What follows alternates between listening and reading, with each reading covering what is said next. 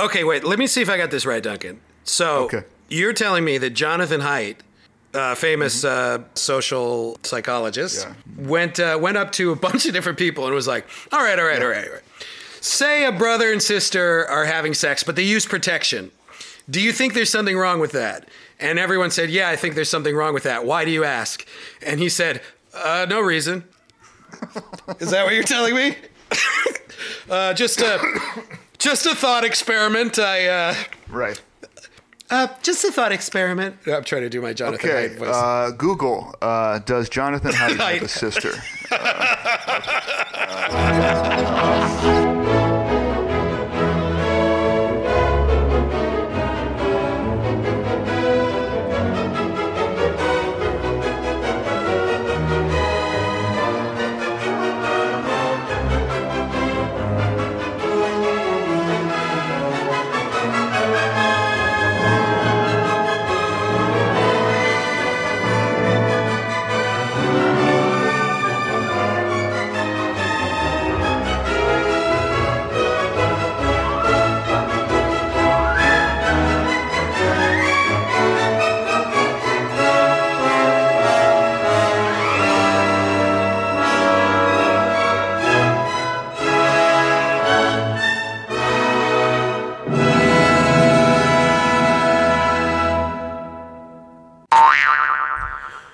Welcome to The Comedian and the Philosopher, a nomadic dialogue of many brows, uh, both high and low brow.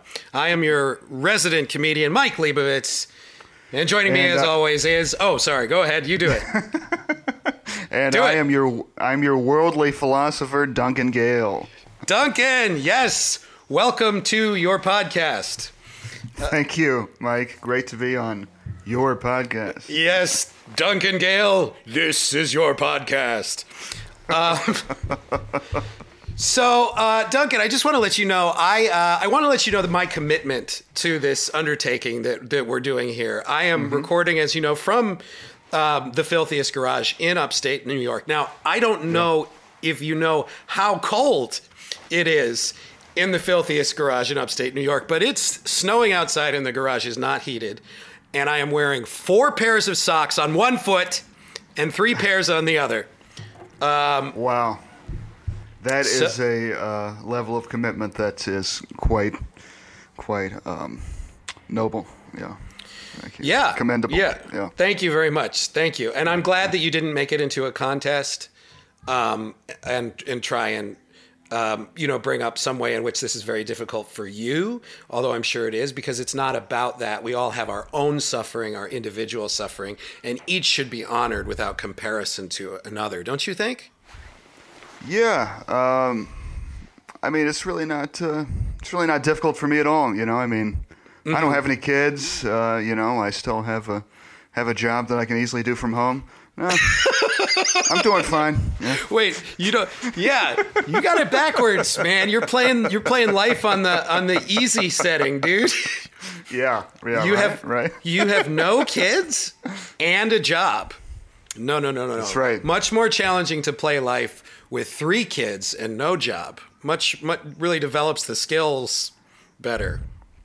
Well, yeah, Hope, yeah, yeah. Someday I'll um, level up to that uh, harder setting. Yeah. Yeah, See if beat- I can. Yeah, see if I can beat Street Fighter Two. Um, on that, I mean that that that that, that just gives you some um, idea right there of how how hip I am with the references. I make a reference to Street Fighter Two. That's a game from what 30 years ago. Anyway. Well, yeah, but to to a couple of old fuddy duddies like us, it feels like just yesterday. And I think Yeah, you are That's right. Perfectly justified in wanting to beat Street Fighter One before leveling up to Street Fighter Two. Which, of Fair course, enough. Street Fighter One, of course, a game that no one has ever played, and everyone sort of wondered at one point or another if they ever even made a Street Fighter One. It kind of seems like Right, was- right. It's kind of like Breakin' 2 Electric Boogaloo. What about Breakin' 1? Was that good? Well, who cares? 2 has Electric Boogaloo in it, you know. It, it, you're referencing some movie that is too recent for me to know about. Uh, it, it, it, it may be a movie you don't know about, but not because it's too recent. No, this is, this is a movie from the, from the 80s, yeah. Oh yeah, yeah, yeah. No, I, I if it's not golden age of cinema, I haven't heard of it. I um, you Okay, know, fair enough. Fair enough. that's uh, Electric Boogaloo too. My the, my last reference to Boogaloo, except for of course some more recent references to Boogaloo Boys, the Militia, is um, is the uh, Ringo Starr single. All I want to do is Boogaloo. Okay, yeah. I'm not familiar with uh, Mr. Starr's uh, solo work, but um, Oh, you you are you are missing out. Uh, sure you are am. missing out. I, actually, no. I think, yeah. I mean, it's sort of like you know, if you did "fuck, marry kill" with the Beatles. I mean, definitely. like everyone's killing Ringo, but he actually was a dramatically underrated drummer. I think. Um, Yeah. yeah, he he he was he was pretty great. He's actually Phil Collins' favorite drummer. But he had this song, which I don't know if it was called "All I Want to Do Is Boogaloo" or if it was just called Boogaloo or if that was just a line in the song. But Boogaloo is like actually like a ah, I'm gonna get this wrong and I'll be perceived as culturally insensitive, but I just want people to know that I am like universally ignorant and it's not like specific to any any culture, milieu, people, or or or philosophy. But the uh, I- uh, Boogaloo was a, like a 1970s like kind of street dance movement, like before breakdancing. I think that originated in Harlem with African and his and Hispanics, and um, it's so weird that like it's gone through this metamorphosis where now like the Boogaloo Boys are this like right wing militia group of like white people Right. in Michigan or wherever the fuck they live. I don't know. Right, right. Yeah, well, yeah, those sorts of metamorphoses are interesting, like the uh, history of the uh, symbol of the swastika, right? Which was Right.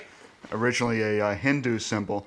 I, I, I actually remember one time um, being at this like totally like new age type of um, tea house one time, and there was a there was a painting on the wall of the um, the Indian god Ganesh, the uh, elephant god of uh, prosperity, and he was he was on this throne, and there were two swastikas on either side of the throne.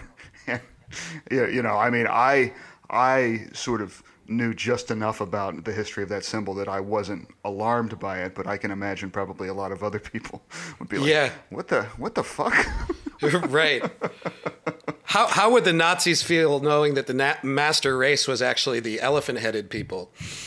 That's right. Yeah, yeah. Yeah, actually, funny thing about um, I don't know if you know this. You probably don't.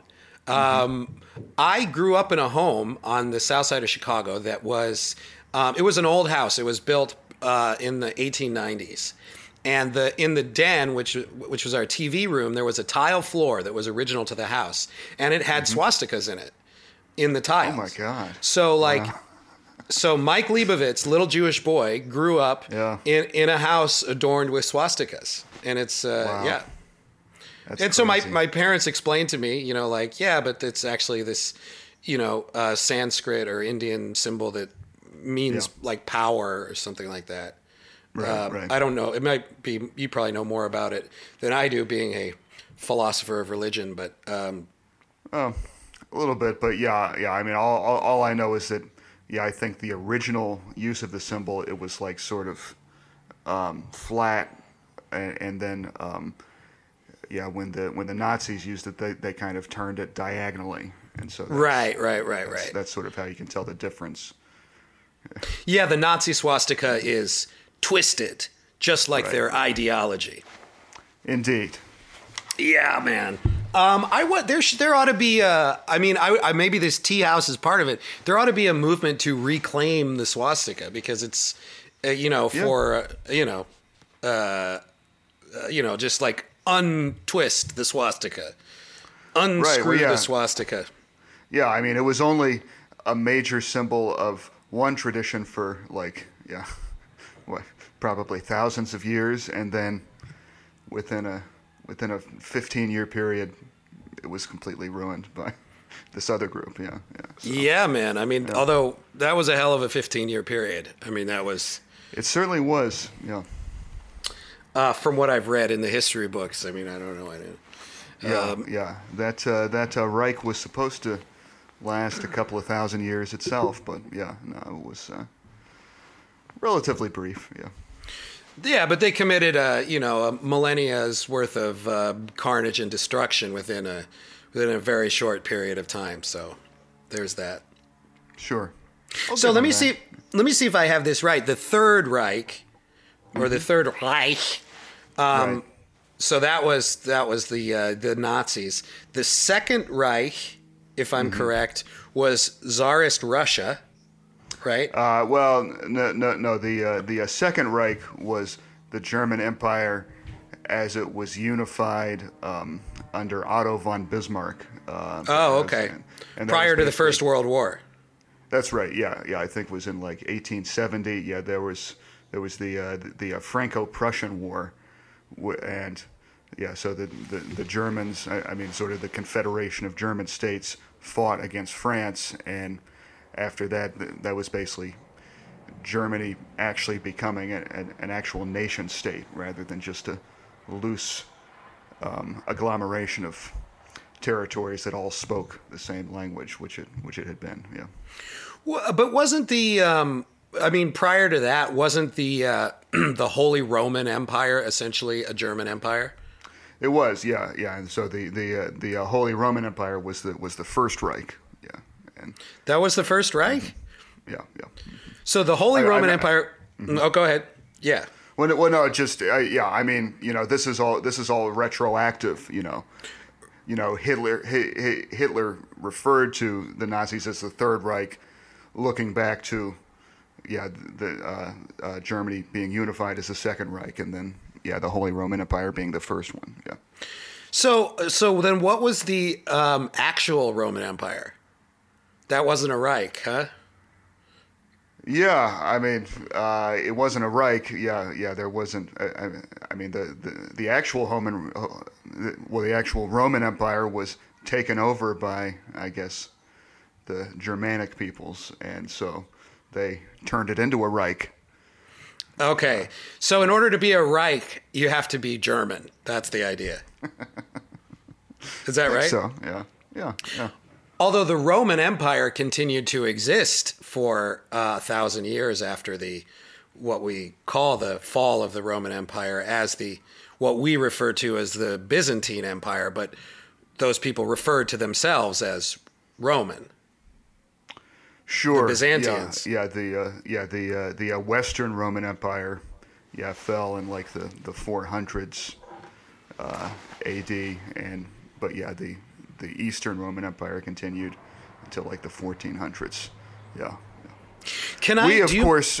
Uh, uh, you know, go uh, ahead. I was about to say the same thing that you're about to say, so you go ahead yeah, and say it. Yeah. Um, we of course know all of this from listening to a podcast called "The History of Rome," done by a guy named Mike Duncan. That's can't right. Make this stuff up, folks. I mean, um, you could, but we didn't. Uh, we did, yeah. Actually, and and Duncan. So uh, Duncan, that was actually the first podcast series that I ever listened to. Was the wow. History of Rome by Mike Duncan, and it was suggested to me by you. Yeah. So mm-hmm. um, thank you for that. And then I I uh, sure. I suggested it to my dad too because uh, my dad mm-hmm. likes Rome and he listens he listened to it. I recommend it even all these years later to anyone listening the history of rome it's it's in um, it's sort of broken down by emperor i think and sometimes it's it'll split an emperor into two pieces but it's done chronologically from the mythical of founding of founding of rome in 7 whatever bc um, yep. uh, through the period of the kings to the republic and then through the end of the republic to the empire and then to the fall of the Western Empire, and it's done in these like 15 to 20 minute episodes, and mm-hmm. it's just fucking. I think it's fucking great. So I recommend everyone listen to yeah, it. Yeah, yeah, yeah, yeah. You will definitely learn a lot. Yeah, I mean, there's probably about 180 episodes, and the guy covers yeah like 2,000 years of history in that time, but yeah, it's uh, excellent. Yeah. Yeah, you will learn a lot. And if you're anything like me, you will forget most of it. But it's still fun to have learned it in the first place. Um, I've actually listened to the to the whole thing twice. So, what are you doing? Listening to the? Turn this podcast off and go listen. No, no, no, no. finish finish listening to this one. We told you everything you need to know about the history of Rome. Anyway, what are you doing? You're That's stuck right. inside. You, you got nothing to do but listen to all the podcasts on the internet. So, so finish this one, and then uh, you know, in your spare time, what you should do in between listening to our episodes, which tend to be very long, is in between listening. Well, not very long, but you know, an hour and a half or so. Listen to one of Mike Duncan's episodes in between each episode of the comedian and the philosopher, like a sort of a lemon sherbet uh, course to cleanse the palate, and then return Right. anew into into our world. Yeah. Yeah, man, good shit. So listen, I was thinking about um, what you were talking about last week about uh, the uh, your experience with uh, Instacart. oh yeah. And how you know it's like you have a, a servant that you're sending to go to the store to you for you because well in normal times because you just can't deign to uh, you know demean yourself by being among the common people at the grocery store but in the times of covid because you can't demean yourself to go and catch covid so you send someone else to uh, That's right.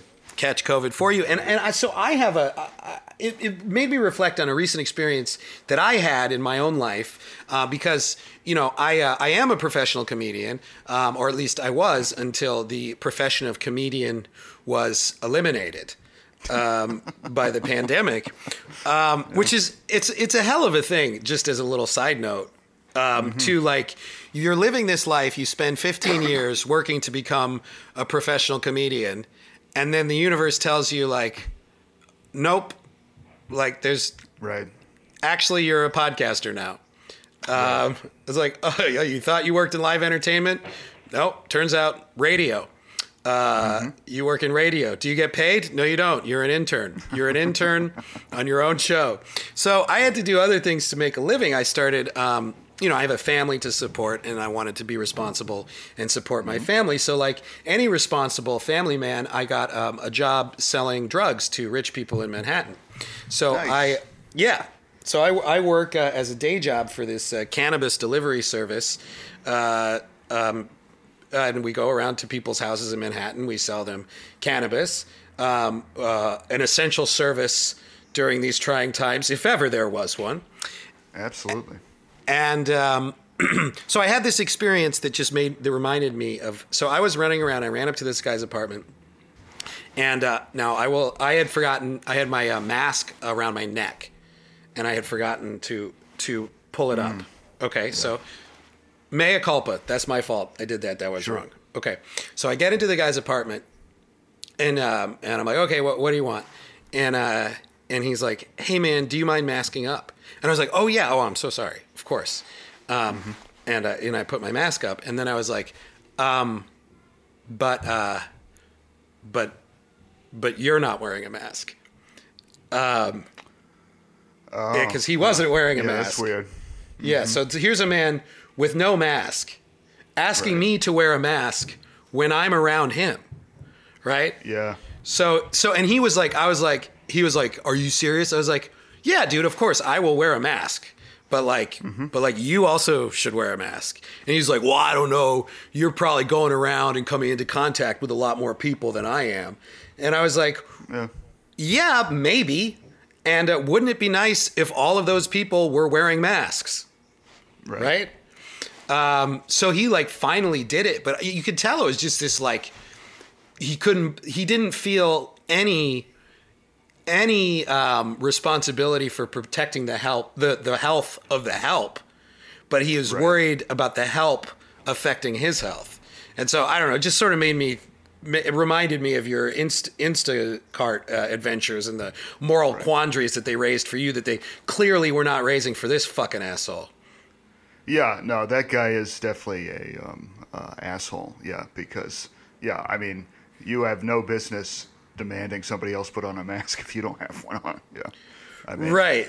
That seems that seems like the most blatant form of hypocrisy you could you could you could have. Yeah, Yeah, it's like I don't care if we're subscribing to the categorical imperative or the golden rule. Like it's it violates all of that shit. It's got to. oh yeah, absolutely, absolutely, very unkantian. Yeah, And unjeesian. that's right. Un, un, non-Christian. Christian, I guess some people call that. I guess the kids are calling it Christian. I, I like to stick with Christian. It's you know, it's just old habits die hard. It works. That works. Yeah, yeah. So, um, anyway, yeah. So there's that. What's going on with you? How's your week been? I haven't talked to you since last week. Oh yeah, yeah. No, the uh, the week's been pretty good. Yeah. No, I uh, I teach. Uh, I'm, yeah, I'm teaching two classes right now, and uh, yeah, they're going uh, pretty well uh, as far as I can tell. All I do is pretty much just post stuff online, and Mm-hmm. uh, occasionally get emails from students asking to clarify things, and I respond to those, and that's the uh, that's the extent of uh, what teaching is uh, right now. So, uh, you know, it's a little it's a little odd, but you know, trying to uh, trying to just enjoy it uh, as much as I can still. But um, yeah, and um, oh yeah, something that um, early on in this uh, pandemic, something that I started binging uh, was um, Star Trek because um, you know for all of our listeners out there, a little bit about me. You know, I mean, I I, I grew up um, being pretty into Star Wars and um, very much into uh, Marvel comics, but you know, lately I've I've reflected upon the fact that you know I still. Despite all of that, I'm still not enough of a nerd.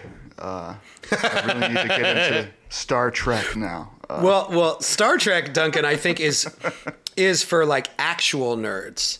Right. You know what I mean? Like we call yeah, yeah. people who are into comic books and and um, Star Wars nerds, but that's kind of a, a neologism, or not a neologism, but like a new application of the word within the past couple decades. But like people who have been called nerds since the word nerd was invented have always been into Star Trek because it's like real true, science.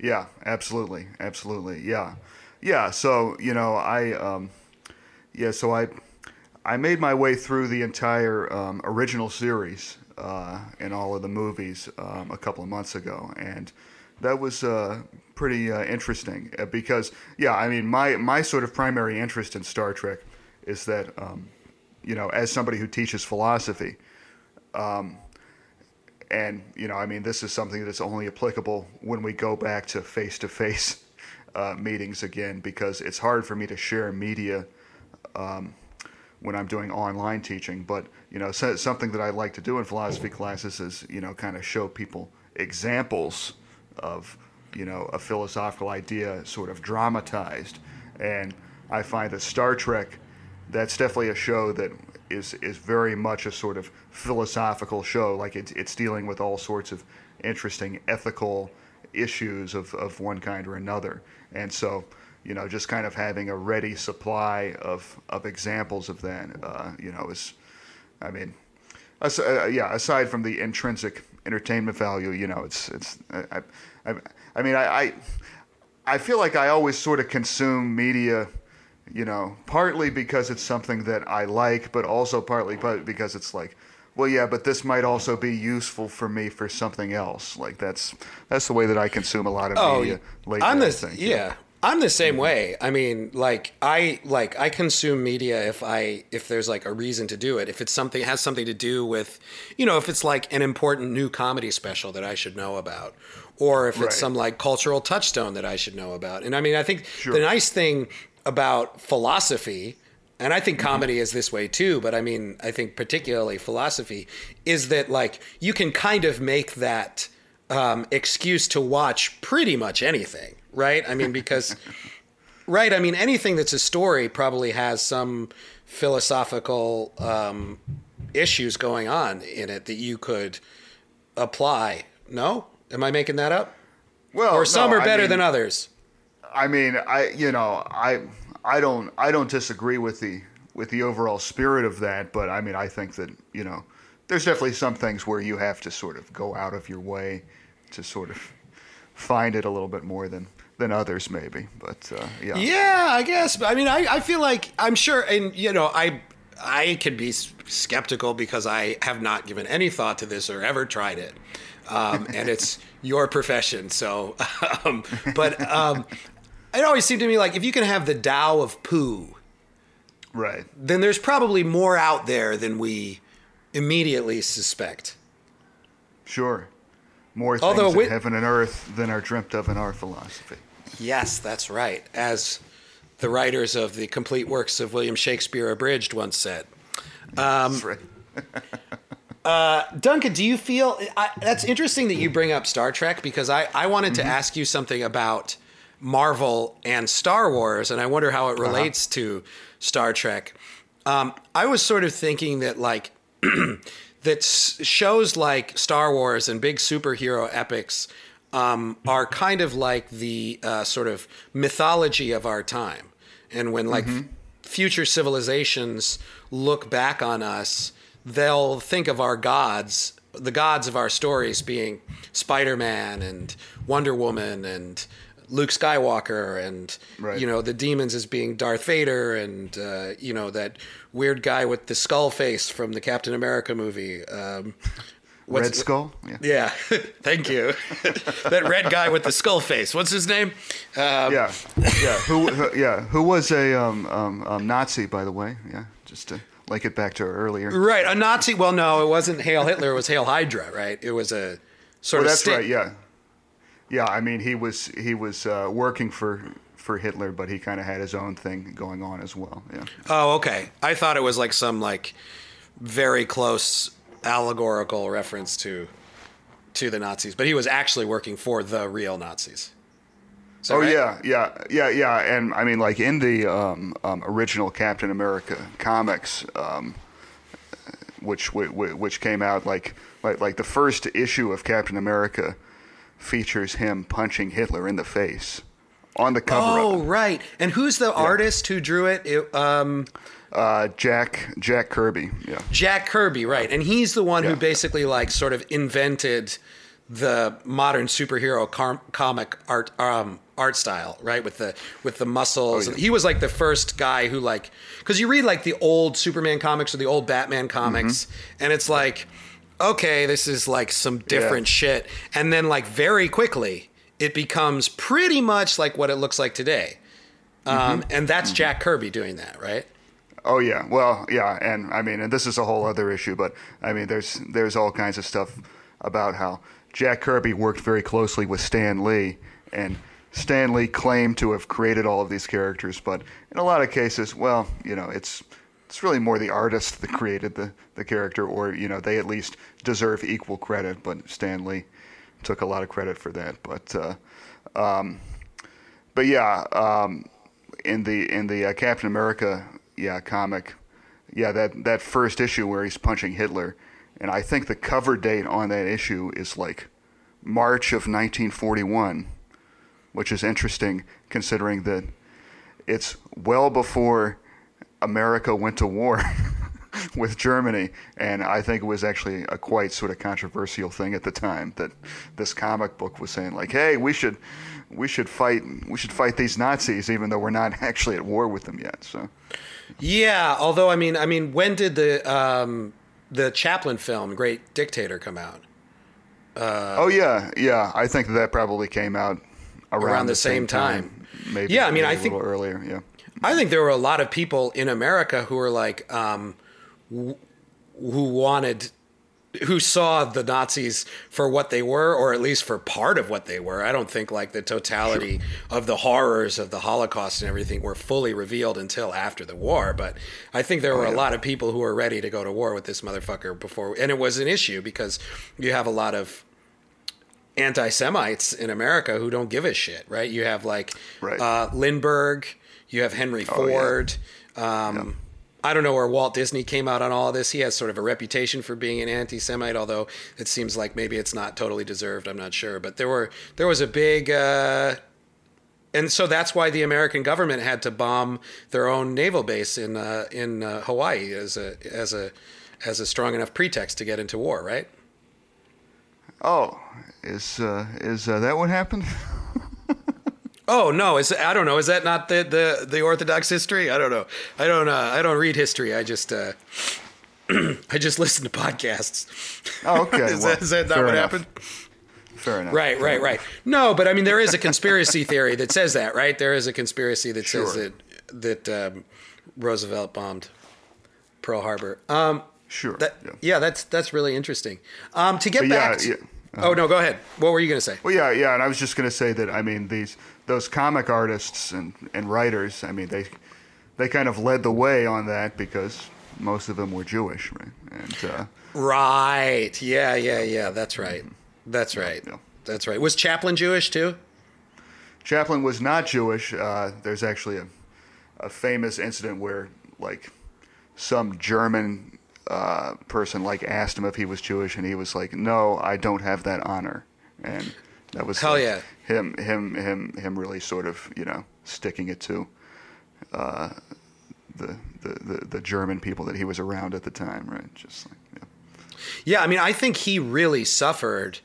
Um, his career really suffered as a result of making that movie, or at least there were they were concerned. Like, wasn't that his one of his last movies, The Great Dictator? Probably, yeah. I mean, it was one. It was one of his first sound movies, and yeah, yeah, and he, yeah, he didn't make that many, yeah, sound movies. So, Yeah, I don't Yeah. think he survived that long into the uh, into the uh, sound era in Hollywood. Um, he also was um, later um, uh, deported, right? For uh, oh, was he? yeah, I think he was, um, because of like having sex with underage girls or I don't know some shit that they used to care about back then, but it's totally fine now. Um, right. Yeah, I don't know. Everything I know about Chaplin is from the Robert Downey Jr. movie, so I really, you know, I really Same. can't say. Yeah. Same. right. Let's do- before we went on the air, uh, before we went on the air, Duncan, and to be clear, we're not on the air right now. We're recording. But Yeah. before we started recording, um, we agreed uh, not to pretend to be experts in things that we are not. So let's just be clear that neither of us is a Charlie Chaplin expert. no, not at all. Yeah. But uh, going back to what I was saying before is um, uh, the uh, so the the sort of these superheroes as being like sort of our the sort of mythology of our age. Um, I somehow I feel that really strongly about the Marvel universe. I feel that Yeah. really strongly about Star Wars. For some Right. reason, I don't feel quite that same way about um, Star Trek. I feel like Star Trek serves some sort of different function, and I'm wondering if Yeah. you agree with that intuition or if you think it's bullshit or neither. You also you don't have to choose one of those options. Yeah, no, I mean, I definitely share that that general intuition. I yeah, I think that's right. Yeah, I mean, I think especially with the Marvel characters in general, I think there is a really close analogy between those and the Greek sort of um, mythological characters because you know with the, with the Greek myth- mythological characters, it's like you know we have all of these different versions of stories and you know we're not we're not completely sure which one of them is is correct but but but you know we we, we have all of these all these different things and and, and also uh, there were the plays about the about the mythological characters. There's plays by Aeschylus, so- Sophocles, Euripides, and so all of these different authors gave their own takes on them, and it's and it's uh, very very uh, similar with the with the Marvel characters because I mean even though they were technically you know quote unquote created by Stan Lee and probably Jack Kirby more so yeah, and, and, and other artists like um, um, Steve uh, Steve Ditko uh, did uh, Spider Man. Um, yeah, so so they were kind of created by these people, but then but then other writers and art, artists took them on and sort of reinterpreted them, and you know, I mean, for for you know, a lot of people, my you know, myself included, you know, we we, we, we may really like Spider Man and the Hulk and stuff, but we don't like necessarily Spider-Man and the Hulk as done by the original creators. There's oftentimes a some other later writer or, or artist that comes along and does a much more sort of interesting run of that of that character and a much more interesting kind of interpretation. And you, you know, for, for a lot of people like like um, with with Hulk, there was a there was a writer Peter David who who started writing him in the in the 80s and and that I, I think for a lot of people that's a very definitive run of Hulk, and um, yeah, and with Spider-Man, um, yeah, like um, I think for me, I I, I think of Spider-Man uh, in sort of the, the 80s and the 90s with with Venom being introduced, and uh, yeah, I think uh, David Okay. David yeah yeah David Michelinie was the was the writer, and uh, Todd McFarlane. Todd McFarlane, yeah. Yeah, yeah. yeah, I remember those Todd artist for a lot of McFarlane uh, Spider-Man stuff. Oh, yeah. What about Yeah. Mm-hmm. just to stop you for a second? The um, in terms of Hulk, what what was the writer's name from the '80s? Yeah, Peter Peter David. Yeah. Peter David. So there was also before that, of course, this Mm-hmm. um, Hulk television st- series with Lou Oh, yeah. Ferrigno, which Mm-hmm. I mean that had to do a lot for the sort of the mythology of Hulk and the the popular the popularity of the character, right? Sure. Even before that series came out. Absolutely, absolutely. Yeah, yeah, yeah. I think, yeah, a lot of people only know Hulk from that TV show, which is pretty disconnected from the comics, other than just the character of the Hulk himself. Yeah. Oh right, yeah, they really Hollywoodized it. It's sort of yeah. If when you watch an episode of that old Hulk TV show, which by the way, my son Isaac fucking loves. He calls it Oh, Hulk from really? the seventies. Yeah. Oh, that's cool.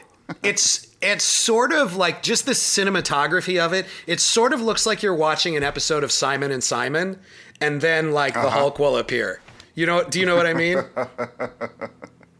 I don't know Simon and Simon. Oh, okay. Simon and Simon Okay. was this old um, sort of detective series from the 70s about these two Okay. brothers who would solve crimes. And one of them, I think, was Wilford Brimley.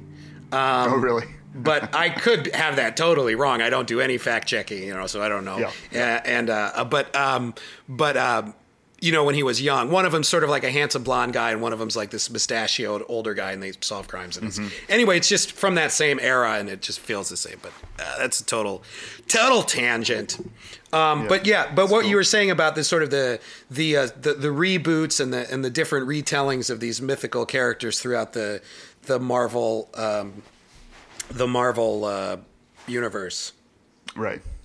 Oh yeah, yeah, definitely, definitely, and yeah, and I mean, and it's also, I think, most dramatically the case with the with the uh, X Men because yeah, Stan Lee and Jack Kirby technically created the X Men, but really the X Men that we know about was was sort of more of a, a kind of reboot uh, that was done by this writer Chris Claremont, uh, starting in the in, in the seventies, uh, and um, yeah, and he he introduced yeah, more kind of international team, and yeah, basically Storm and Wolverine and Nightcrawler, all of those much more popular characters uh, came about during during his uh, his run, and so so yeah, so basically, yeah, that's just to say that yeah, I mean, there's there's this mythic quality to the characters because you know one writer will come along and and yeah have their interpretation for a while, but then another writer will kind of do a different interpretation that might still have continuity with, with the previous writer, but sometimes it doesn't, and, and sometimes they'll kind of change things.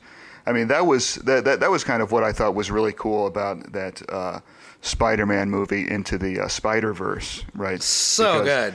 It was so yeah, good. Yeah, because yeah, because that that basically just sort of uh, it seemed like the main kind of idea of that movie was that yeah, Spider-Man is this character that always exists in like every universe in some form, but it's but it's slight it's it's kind of slightly different in each in each version, uh, and uh, yeah, I think that really kind of communicated better than any other movie I've seen. It's kind of like what the the, the way that like a lot of us comics readers sort of our, our, our attitudes towards these characters is that you know they they sort of change and evolve and and sometimes contradict previous versions but you know it's just the uh, that's the nature of myth right? Right, right. It's sort of like there is this essential quality of Spider-Man, which which uh, exists like other, you know, like other essential uh, qualities, like um, I don't know what other essential qualities would be: reason, uh, love, um, stuff like that. Right. Um, right. And I think um, uh, probably like probably that whole um, that whole notion, I think is like definitely best fleshed out in that particular movie, Into the Spider Verse. Probably owes a lot to those original um, Superman Bizarro World comics, right? Where there's a Bizarro Lois Lane and a Bizarro Superman, and it's this sort of like alternate universe. That's got to be like the first example of that in comics, right? yeah probably yeah yeah um, yeah I don't I don't know too much about Bizarro other than that. Yeah, it's uh, yeah, it's all the exact opposite of um, of our universe. They say goodbye. When they mean hello. hello. Yeah. yeah. You probably run into problems if you try and extend that premise out too far. It probably falls apart at some point. Yeah, Right. yeah, probably. Yeah, yeah. Well, well, uh, yeah. I mean, there was that um, um, Seinfeld episode with the uh, the Bizarro Jerry, and yeah, yeah, and like, uh, yeah, Jerry's trying to explain it to Elaine, and she's like, "Well, why don't they say bad bye?" right, right, like, right. no, no. Right. Why don't they say bad bye? Right. Yeah, do you yeah. do you do you turn off the dark switch or do you turn Right. on the dark switch? Right, right. yeah. Um, yeah, man. Um, but uh, so and then uh, um, uh, Star Trek's not like that. It's more con- it's more continuous, right? Well, yeah, yeah, and to a certain extent, I kind of feel that way about Star Wars as well, just because Star Wars and Star Trek are so very much um, kind of connected to a, uh single creator um, and, a, and a single sort of artistic vision behind them. Um, and so I guess that's why. I, I I mean, obviously, in the case of um, George uh, Lucas with, with Star Wars, I mean, he was very self-consciously kind of drawing upon those myths. Uh, So that's Yeah, why it feels so mythical. Yeah, because Right, right. Star Wars feels mythical and Star Right. Trek feels more philosophical, right? yeah, but definitely. But um, yeah, they they do sort of they are structurally more similar to each other than either one is to um, to Marvel. I think that's right. Right, but yeah, so you know, I mean, Star Wars. I mean, that's the vision of George Lucas largely, and Star Trek is the vision of Gene Right. Roddenberry largely. But the Marvel universe. I mean, even though, yeah, again, technically, Stan Lee created the Marvel universe. You know, most most most people Much who more actually, collaborative. you know, are Yeah. are are actually into into Marvel comics know. Well, yeah, I mean, he kind of like got the ball rolling, but it was a lot of other people who actually made the cool stuff that we actually like. Yeah, yeah, yeah. Right on. Very cool. Very cool. Well, um, enough about myth and fiction. Shall we get into the real world for a second? I guess. It does feel nice, doesn't it? It does feel nice to just be like, oh, we can just talk about Star Trek and Star Wars, and it's okay. Yeah. It's not Sure, an emergency. Um, it's weird. Like it, it felt like an emergency for four years, and yet there really was nothing we could do about it. So, uh, Right. so we probably should have just been talking about Marvel and Star Wars the whole time, but. Isn't that interesting though? How as soon as as soon as um, the uh, inauguration happened, all of a sudden the internet was fun again, right? Right. All of a sudden it's just all Bernie Sanders memes all day long, Yeah. Yeah. and uh, it was like it was like a reminder of like, oh right, like this is what it used to feel like. Like the internet, you used to go, you used to make jokes, you'd find other people. It wasn't all like getting, it wasn't all like trying to like own each other all the time. And now, I mean, I'm sure mm-hmm. it's some of that has subsided, but well, I don't know what your feelings were. My feelings upon witnessing the inauguration of Joe Biden were mm-hmm. something. This is the best analogy I can come up for, uh, come up, come up with. Sorry, I mix up my mm-hmm. prepositions sometimes. is with a preposition I don't even know. I never had to study English. I just learned it naturally as the language formation developed in my brain. You know, Noam Chomsky doesn't think that language is even learned in a traditional sense. He thinks it grows. Oh yeah, he has that theory of what? Uh, u- yeah, universal grammar. Yeah. Yeah. Everybody. Yeah. Mm. That's not what we're talking about. This is the best metaphor Sure. that I could come up with. is um, watching Biden take over from Trump. It was. Have you ever, Duncan? Have you ever been ice skating? Um, Not. Not really. No. No. Have Have you ever been roller skating? I have been roller skating. Okay. All right. This metaphor will still work for you. Okay, good. Do you remember what it feels like after you've been you like you go to a roller rink, you rent the the Yeah.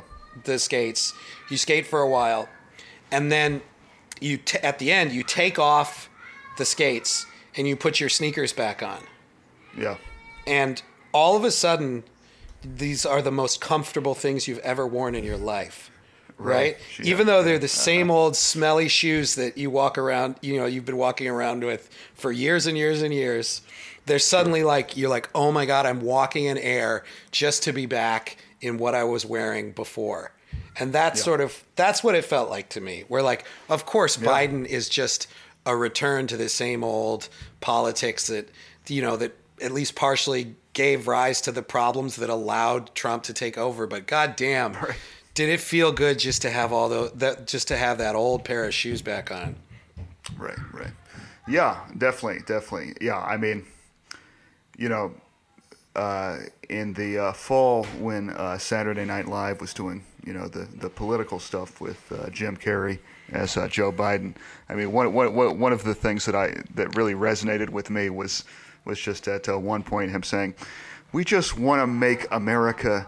Not actively on fire again. right, right, right. I think that's that was that's a great way to to sort of put yeah the the Biden candidacy and him being elected. It's like yeah no I mean these last four years have just been completely insane and can we get back to just some level of normalcy? Even if that level of normalcy is ultimately just um, some other kind of incompetent uh, government officials at least it's the incompetence that we've been used to rather than Yeah, some and sort of yeah Yeah, it's probably less incompetence um, and more just sort of like, you know, uh, uh, you know, has interests that are not always aligned with the pop, pop uh, population at large. Like I think Sure. the government was largely competent; they just weren't always, uh, you know, on our side.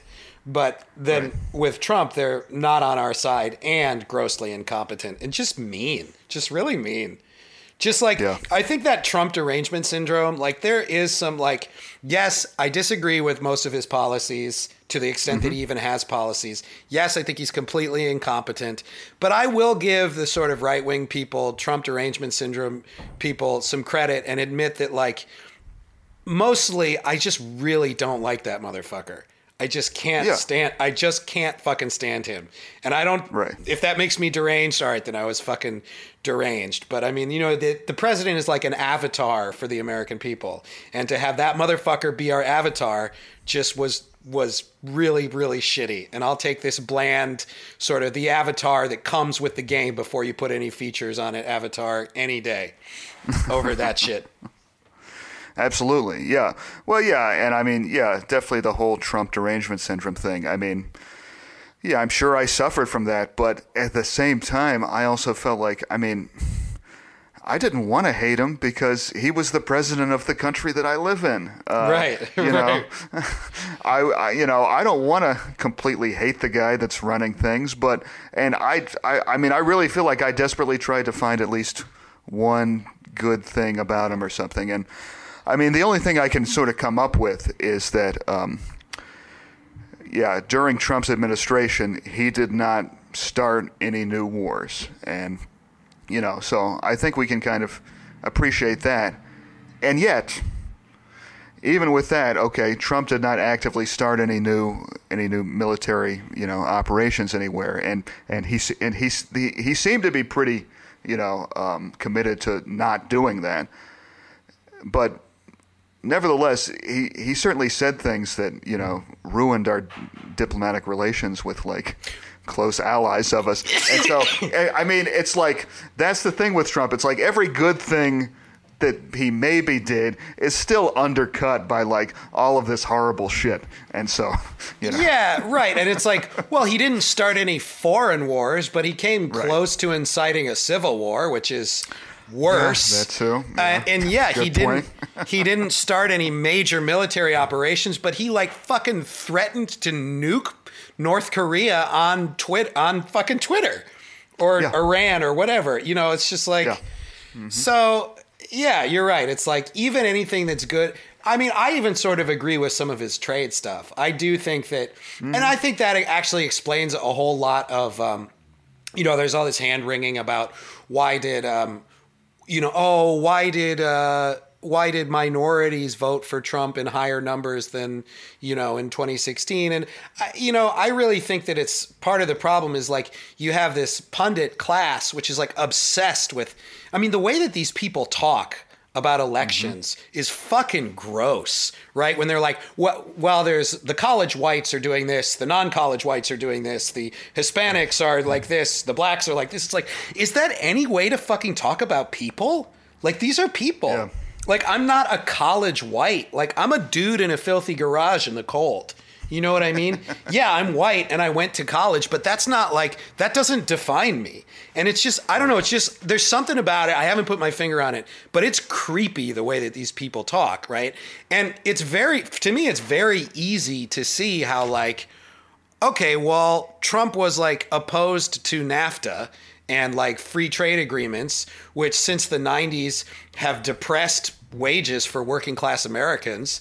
People of color are disproportionately working class Americans. It's very easy to see how like some of that shift could be based on class and and uh, economic policy and like Right. not have to make it all about like oh well these people of color are secretly becoming white supremacists or some like some crazy some crazy explanation that only these political pundits with their weird insectoid dissection of the electorate could come up with Right.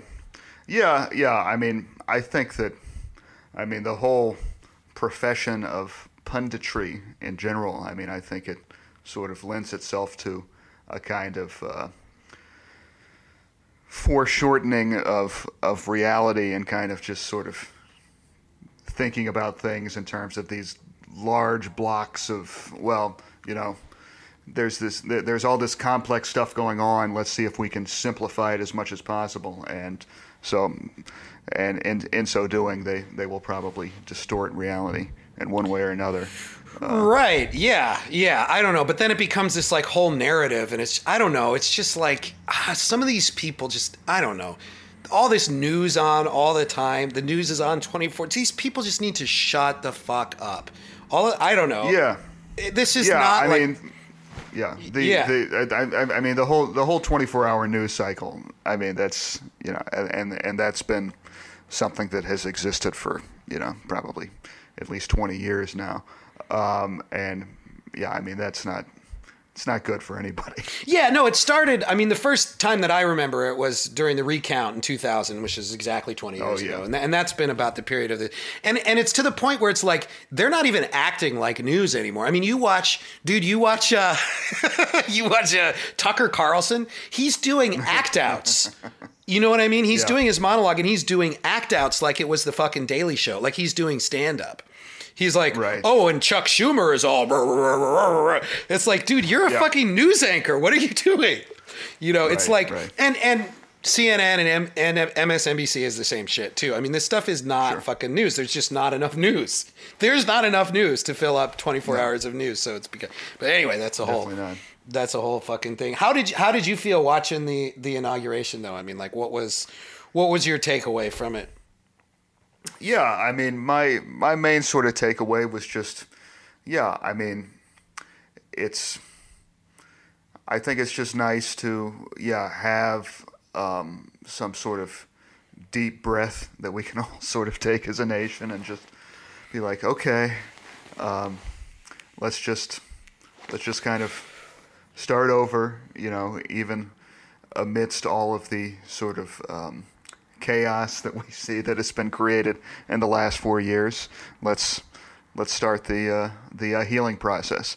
Yeah, I mean, I I didn't watch I didn't watch too much of the of the inauguration, just sort of highlights and so forth. But yeah, I mean, you know, Joe Biden's speech. I mean, I think that I think that people. Uh, It was fine, wasn't it? Fine. It was fine. yeah, it was. It was. It was. It was. Yeah, yeah. It was fine. It was not.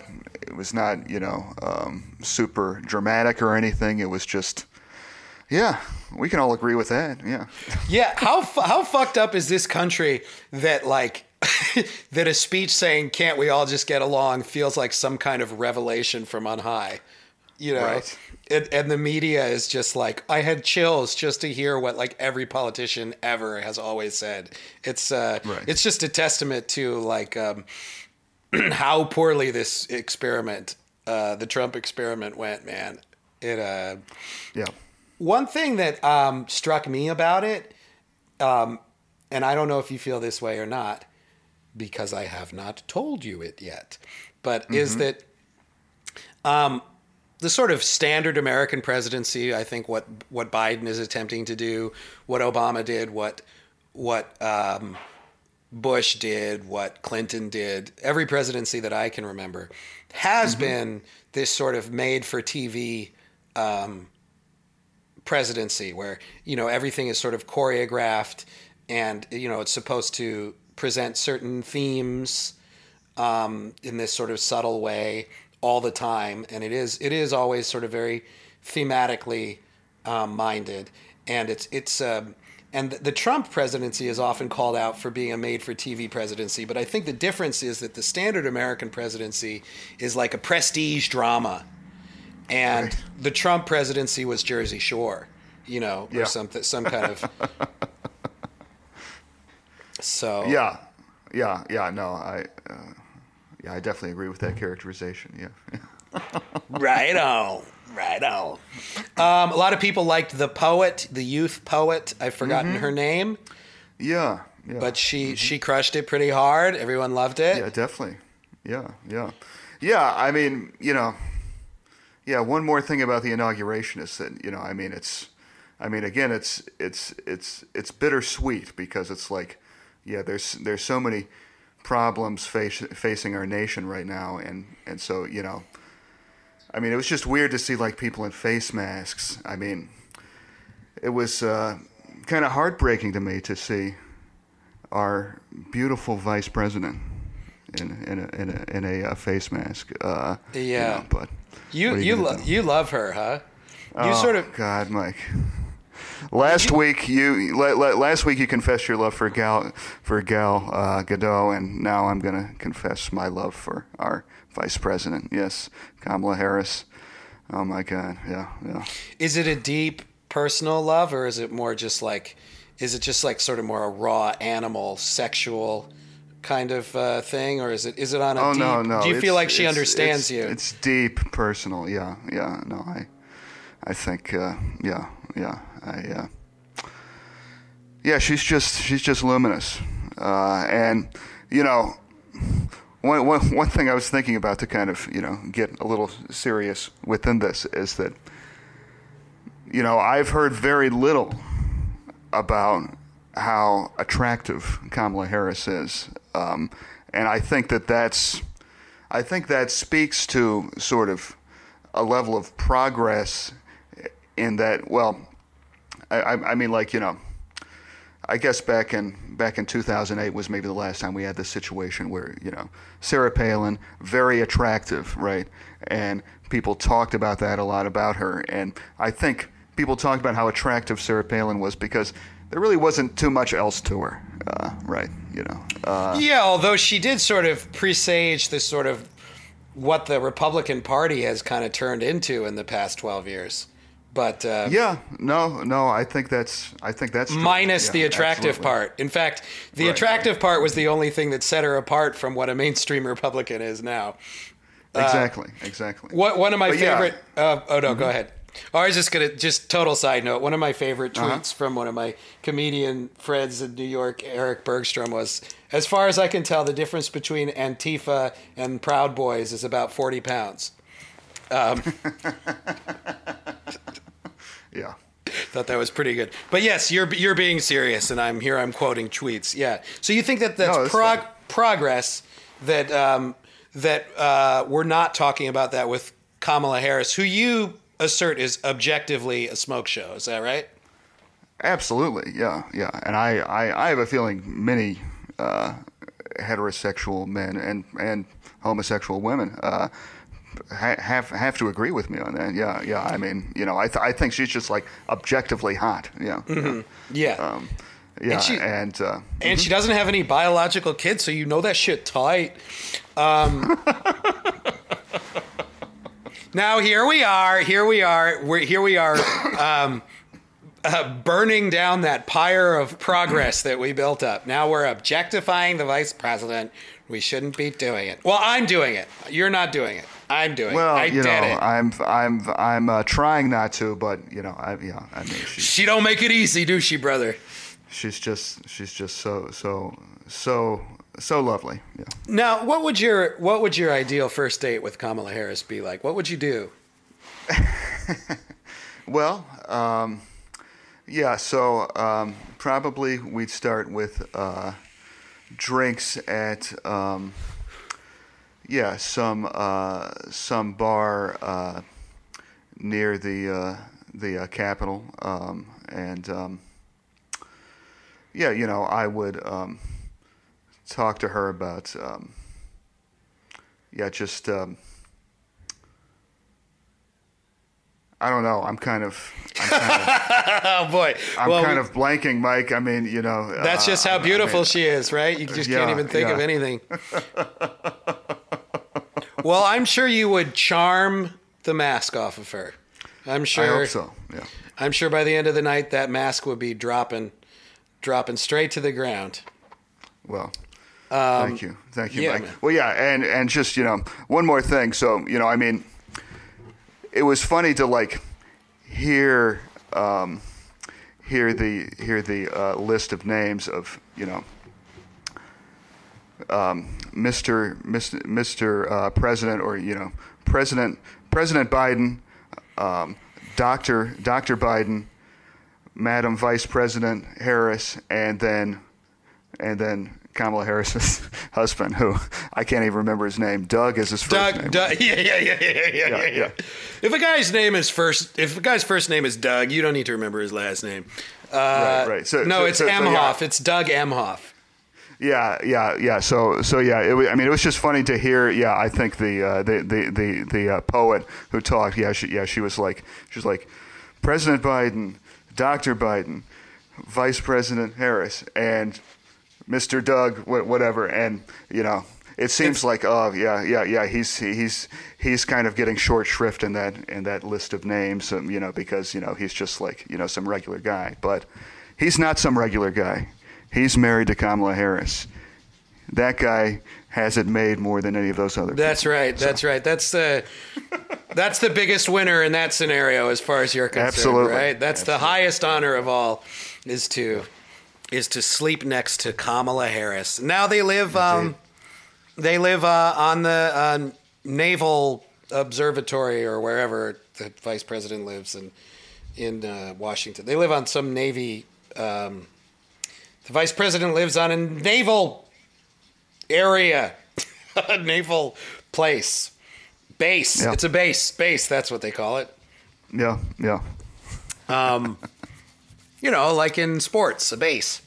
Um, yeah. Uh, so that was um, now. Of course, there's all these executive actions that uh, Biden has signed. Uh, no more drilling. Um, uh, transgender people allowed in the military. Um, what else? What else? Was there other stuff? There were seven of them, I think. Uh huh. I don't know. I didn't do any research for the podcast. I mean, I did, but No, I didn't. me neither. I didn't. I didn't write any of it down. Um, But um, so I'll say this: that so um, the the message is unity, and that's great. Oh, I just wanted to do a quick. Uh, I, I wanted to do uh, just get your opinion on just some like quick fire issues. See see where you Right. where you land on them. So um, impeachment, yes or no? Oh yeah. Okay. So yeah, um, impeachment. I would I, I would say yes. So um, there was a there was something I saw on Facebook um, posted by one of my more conservative friends, and I thought I and I thought that he actually made a, good point, and it it really kind of gave me pause about stuff because I saw a headline about the impeachment. It was going to be focusing on on if Trump was responsible for inciting these people uh, to to yeah, uh, have have uh, attacked the Capitol, right? And and basically, this guy made the point that you know what t- t- like to what extent do we have responsibility for saying something and then and then somebody else doing something based upon our words and so forth and and just kind of how you know this issue of, of uh, impeachment, I mean, it, it, it, kind of hinges upon that, right? I mean, it, it hinges upon did, did, did Trump make a speech that intentionally incited other people to do something? And I think that I think that that is very much a slippery slope, and that is, um, you know, that that could potentially create a da- dangerous kind of precedent if if somebody got sort of you know convicted for doing something like that. On the other hand, I feel like Trump committed, in my mind, impeachable offenses on, a, on an almost weekly basis. And the weird thing about Donald Trump is that it's like there's so many things about him that are bad that, like, if you focus on any one of them for too long, it seems like it's a distraction from all of the other bad things about him. I mean, it's, Yeah. So, so yeah, I, so so I mean, it's, I mean, it's it's. It, I, I I mean, the thing about both this impeachment and the last one is that Democrats had to find one thing. Right. It's like it's kind of hard to put your Yeah. finger on it. It's like Yeah, it's yeah. like which one do we choose? It's like the American Yeah, supermarket where you're just like overwhelmed by the sheer number of brands of toothpaste that you can't even pick Right, one. right. You know? Yeah, exactly. So Yeah. yeah. I mean, yeah. So I am, I am, I guess, slightly uncomfortable with with this impeachment just because of the specific thing that they're kind of attacking him for, and yet. I obviously think it's the right thing. I, I, I mean, I mean, obviously, if there's one president who's going to be impeached twice, it's going to be Donald Trump. Um, and so, you know, I feel like maybe it's the right thing for the wrong reasons or the right thing with the but but but, Yeah. it's, but it's the wrong process but maybe all, all that we can hope for is the right thing in in uh, some way in our Yeah, I mean, this our, is- uh, political yeah. This is how I feel about it, and I guess this won't be as rap- rapid fire a sort of string of things as I as I had envisioned. Yeah. because there's a lot of there's a lot of complexity to it. So the the office of president, right? It had a lot of assumptions built into it, um, right? Um, you, you know, you would assume that somebody had uh, had a uh, first of all had the interests of the com- country in mind above their own interests, at least. You would assume that somebody had maybe I don't know a law degree. You would assume that somebody had held electoral office before, but the actual only um, requirement in the Constitution is you got to be 35 years old, right? That's the like you can't get a job um, doing data entry without a college degree. But the only requirement for president is must be this tall to ride this ride. I mean, that's really that's it, and um, that is that's kind of questionable, you know. And th- this was the only test of that, you know. This was the this was the first time that had been tested, where there was somebody who, like, we can say is like obviously not qualified for the job, but according to the letter of the law, eh, qualified for the job, right? So we have this guy in here running slipshod over every everything that you can call an American ideal, right? Every every um, American value that you hold dear. I mean, I think it was like Sam Harris who who talks about like every quality that he pers- possesses on a personal level is the exact opposite of the ones you would want to instill in your children. Right? Yes. He's mendacious. He's vindictive. He's uh, he's obese. He's you know whatever it is. Like everything that you would want your children to be, he is the exact opposite of that. He's sort of like a bizarro role model, if you will. Right? Yeah. I mean, so um, it's uh, you know, so so we have this guy, and it's like, yeah, he fucking. So did he? The legal definition of incitement. Did he say? Word for word, I want you to go to the Capitol and break in and um, hang the vice president on a gallows and uh, kidnap Nancy Pelosi. No, he didn't say that, right? But he, for weeks, um, spread obvious false information about um, an election having been stolen. He obviously like inflamed the passions of his supporters. After they'd already broken in, he refused to call the National Guard. There's some question as to why the building was so underprotected to begin with, knowing that there were going to be hundreds of thousands of people uh, angry angry, crazed conspiracy nuts in Washington. So it's like, is he directly responsible for it? Well, he was certainly irresponsible enough to allow it right? Yeah. And shouldn't that have some kind of consequence? I mean, shouldn't we say, okay, maybe in a court of law, we're not going to convict you of the crime of inciting a riot because of the First Amendment, but we can say, mm-hmm. as an institution of government, the first branch of government, that this type of irresponsibility is totally unacceptable and this person should be disqualified from further office? I think we should. And I think that it only works, though, if like Republicans join in and do it. Like if it just becomes another partisan exercise, it's a waste of time. It continues exacerbating the divisions that we have. The only way for it to really be an effective corrective on future um, on future would be strong men who want to, you know, who want to, you know, just like run roughshod over the Constitution and and and you know, sort of um, do away with uh, democratic norms and sort of seize power is for Republicans and Democrats in a bipartisan manner to stand up and say like this is totally unacceptable and we're going to put our the only stamp of approval that we have on it. So that's how I feel about it. But I'll tell you yep. more and more now that he's gone. I like kind of don't even care anymore. Like I'm kind of like that's how I feel. But it's like, yeah, but like what you know, d- tell me about the philosophical implications of Star Trek, though. You know what I mean? Like, I do. Like, I really do. Like, I feel like right. I have my fucking brain back. Yeah. Well, yeah, yeah. I mean, I think at this point, the only reason to even go forth with this impeachment trial is just to just so uh, he can be prevented from running for president again. Right, and you I know think that's the only reason. Yeah. It's so funny. People like Ted Cruz and and uh-huh. Josh Hawley um, they like you know who are who are you know ob- objecting to the electoral college vote to pander to the base.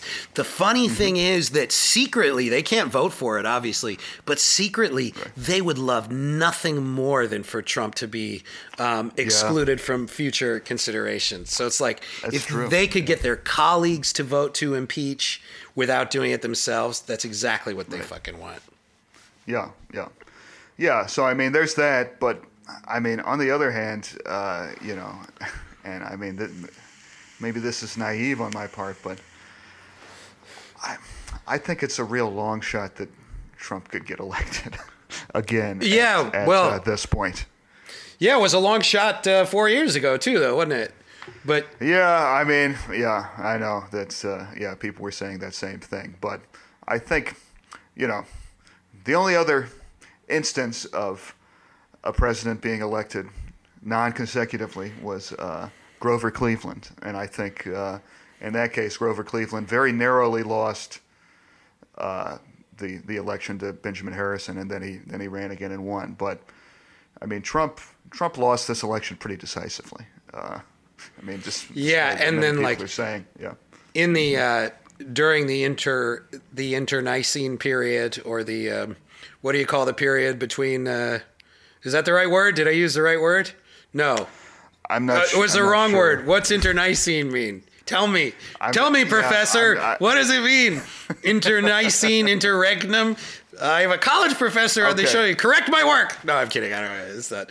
I don't mean to pimp you like interregnum. I know, but inter inter internecine. I'm not. I'm not quite sure. I think like internecine is a conflict within a sect or something like that. Yeah, I think that's right. Yeah. And interregnum is like between is is, is between is a, is a period I mean, between regimes, right?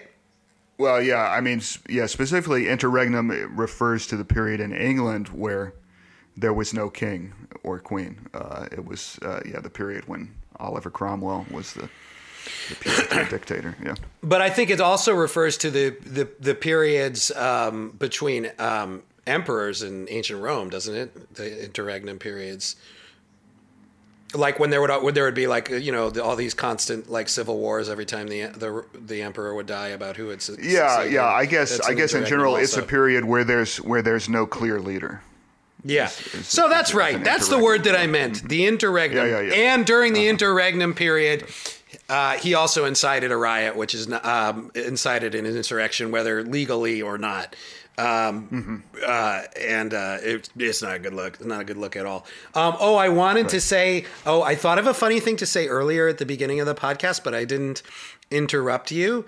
Um, and it was you said you said during uh, you said during this last week I've been binging Star Trek, and I thought it would be Yeah. funny if I said, "Oh, that's interesting. I've been binging Everclear." That's what I thought would have been funny if I had said that, and then I just remembered that now. It's good. Okay, so impeachment. Okay, so you say uh, a qualified yes. I say also a qualified yes. Yes, but like Yeah. whatever. Um, okay. Uh, next, filibuster. Keep it or get rid of it. Yeah, I'm not. I'm not sure. Yeah, this is this is once again a an issue.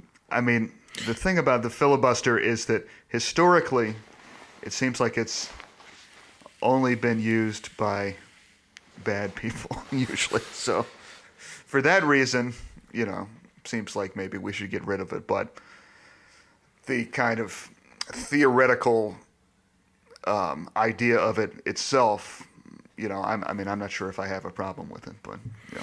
You know what I think we should do, and this is not an answer to the question that I myself posed. I say mm-hmm. get rid of the Senate entirely, have only the House of Representatives, but they are not elected from their district. They have the same number from each state, so that we have a, Right. an actual proportional representation, but they're not elected from districts. They're elect. They mm-hmm. all have to be elected statewide.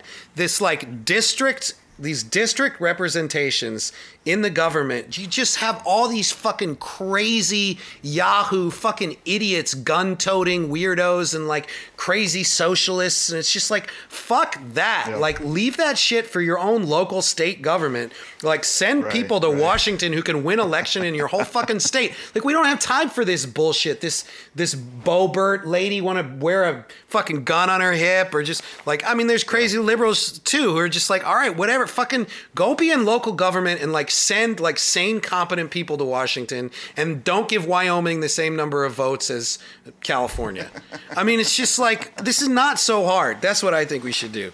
And then no filibuster, but but only that just have like a proportional representation of the people in this country in the legislature, elected statewide, so they're not fucking nuts, and then no filibuster. That's what I say. Yeah, yeah, yeah. I don't know. Yeah, I mean, I mean, all of the different House districts. I mean, it does, it does lend itself to an amazing variety. Of crackpot House of- nut House jobs. Representatives. Yeah, it's like Okay, a well- fucking. it's like a rodeo in there. It's fucking nuts, dude. Yeah, yeah, that's true. But I mean, I mean, would you would you um, you put the the uh, the squad in the in that same category? AOC plus three, as You uh, know, Donald Trump referred to them. I I like AOC plus three, but like Yeah. I think I have a little bit of this like Kamala Harris infection that you have, where it's like I kind of want to have sex with them. So it's like it's hard for me. it's hard for me to like be objective about like whether I actually like them because I do find them a little bit like meh meh meh meh meh meh meh meh meh meh meh, and it's like can we tone down the meh meh meh meh meh meh and like like Right. you know what I mean? Like I do love that she I do love that AOC tweets um, at at Ted Cruz every day to resign. I, th- I think it's like kind of awesome. Oh, really? But but at the same time, That's like yeah. it's probably not that helpful. And, and, you know she's got she's really good. I mean she's from this whole you know this whole fucking she's a she's kind of an internet troll just the same as the other ones are, but she's just like a way more fuckable internet troll. And I feel like her I feel like her priorities are more aligned with my own, so I don't want to tell you know what I mean. Eh, But but like if I'm being consistent, yes. But I think someone like AOC could win statewide election in New York State. So you think so? Really? in New York, I think so. I mean, I it- guess it, depends how I many people are running. Just may, yeah, yeah, maybe just because of personality and uh, sort of charisma. Uh, yeah, at, at this She- point, but she's a yeah, star, I- and New York is a very liberal state, so I think she probably could. It's true. Yeah, yeah. Okay. Yeah, yeah. All right. Well, so that's that's consistent with your with your position then. Yeah. Thank you. Thank you. One one nice thing I think about um, I think about um, uh, a lot is um, well, at least since you and I have been like sort of working on and towards this podcast, is the similarities and the differences between comedy and philosophy. And um, one thing that I like, and I do think that they both have to have a, a, a- a logical um, validity to them, right? But um, Sure. the, I think one of the nice differences is that like I don't have to actually believe what I'm saying as a comedian, right? I just have to like think that it's funny and it has to like logically hold. But it doesn't have to be correct in the same way where like I feel like if you're a philosopher, I guess you could play devil's advocate and stuff and, and uh, but Oh yeah, not yeah, yeah. I mean, I, I think with I think with a lot of philosophy, I mean, the the way I do it at least is that you know it's kind of thinking through things, and so it's like, okay, this is not necessarily my final position, but I'm just kind of. Uh, kind of entertaining these ideas right now and sort of exploring. them. yeah, a Uh, lot of yeah. thought experiments, right? That's right. Yeah. Here, I, I heard a thought experiment the other day, um, and uh, I'm sure you've heard it, but um, Uh-huh. but I want to try it out on you in case you haven't or whatever. So Okay. so here's the thought experiment. Okay, you have a city. Everyone in the city is a man. Mm-hmm. Okay, everyone in the city is clean shaven. Okay, Oh, uh-huh. do you know this one? I do. Yeah. Yeah, Keep yeah. going. The the bar, it's uh, what is it? Bertrand Russell, I think. Yeah, um, yeah. um, uh, so the everyone i who the barber there's a barber in the town. The barber shaves everyone who doesn't shave himself. Right. So Yeah. what about this fucking barber? The barber Right, is a yeah, paradox. Yeah, yeah, yeah. So, so, so does the barber does the barber shave himself? Well, he shaves only those people who don't sha- shave themselves. So he doesn't sh- shave himself. But if he doesn't sh- shave himself, then that, then that means that he does shave himself. Yeah, right. Yeah, Right. so- So Yeah, yeah. so here is my question. This is a paradox, right? sure. Yep. What is the fucking point of this? Yeah. So the point of it, and yeah, and again, this this gets into an area of philosophy that I I I am very uh, rusty. Or I, I, well, not not rusty. That that sort of implies that I ever knew it in the first place. that you were ever Uh, a, a buffed to a gleaming shine in right. this area, right? Yes. yeah, but no, no. This gets Go into, out on a limb, uh, Duncan. Do it. That's right.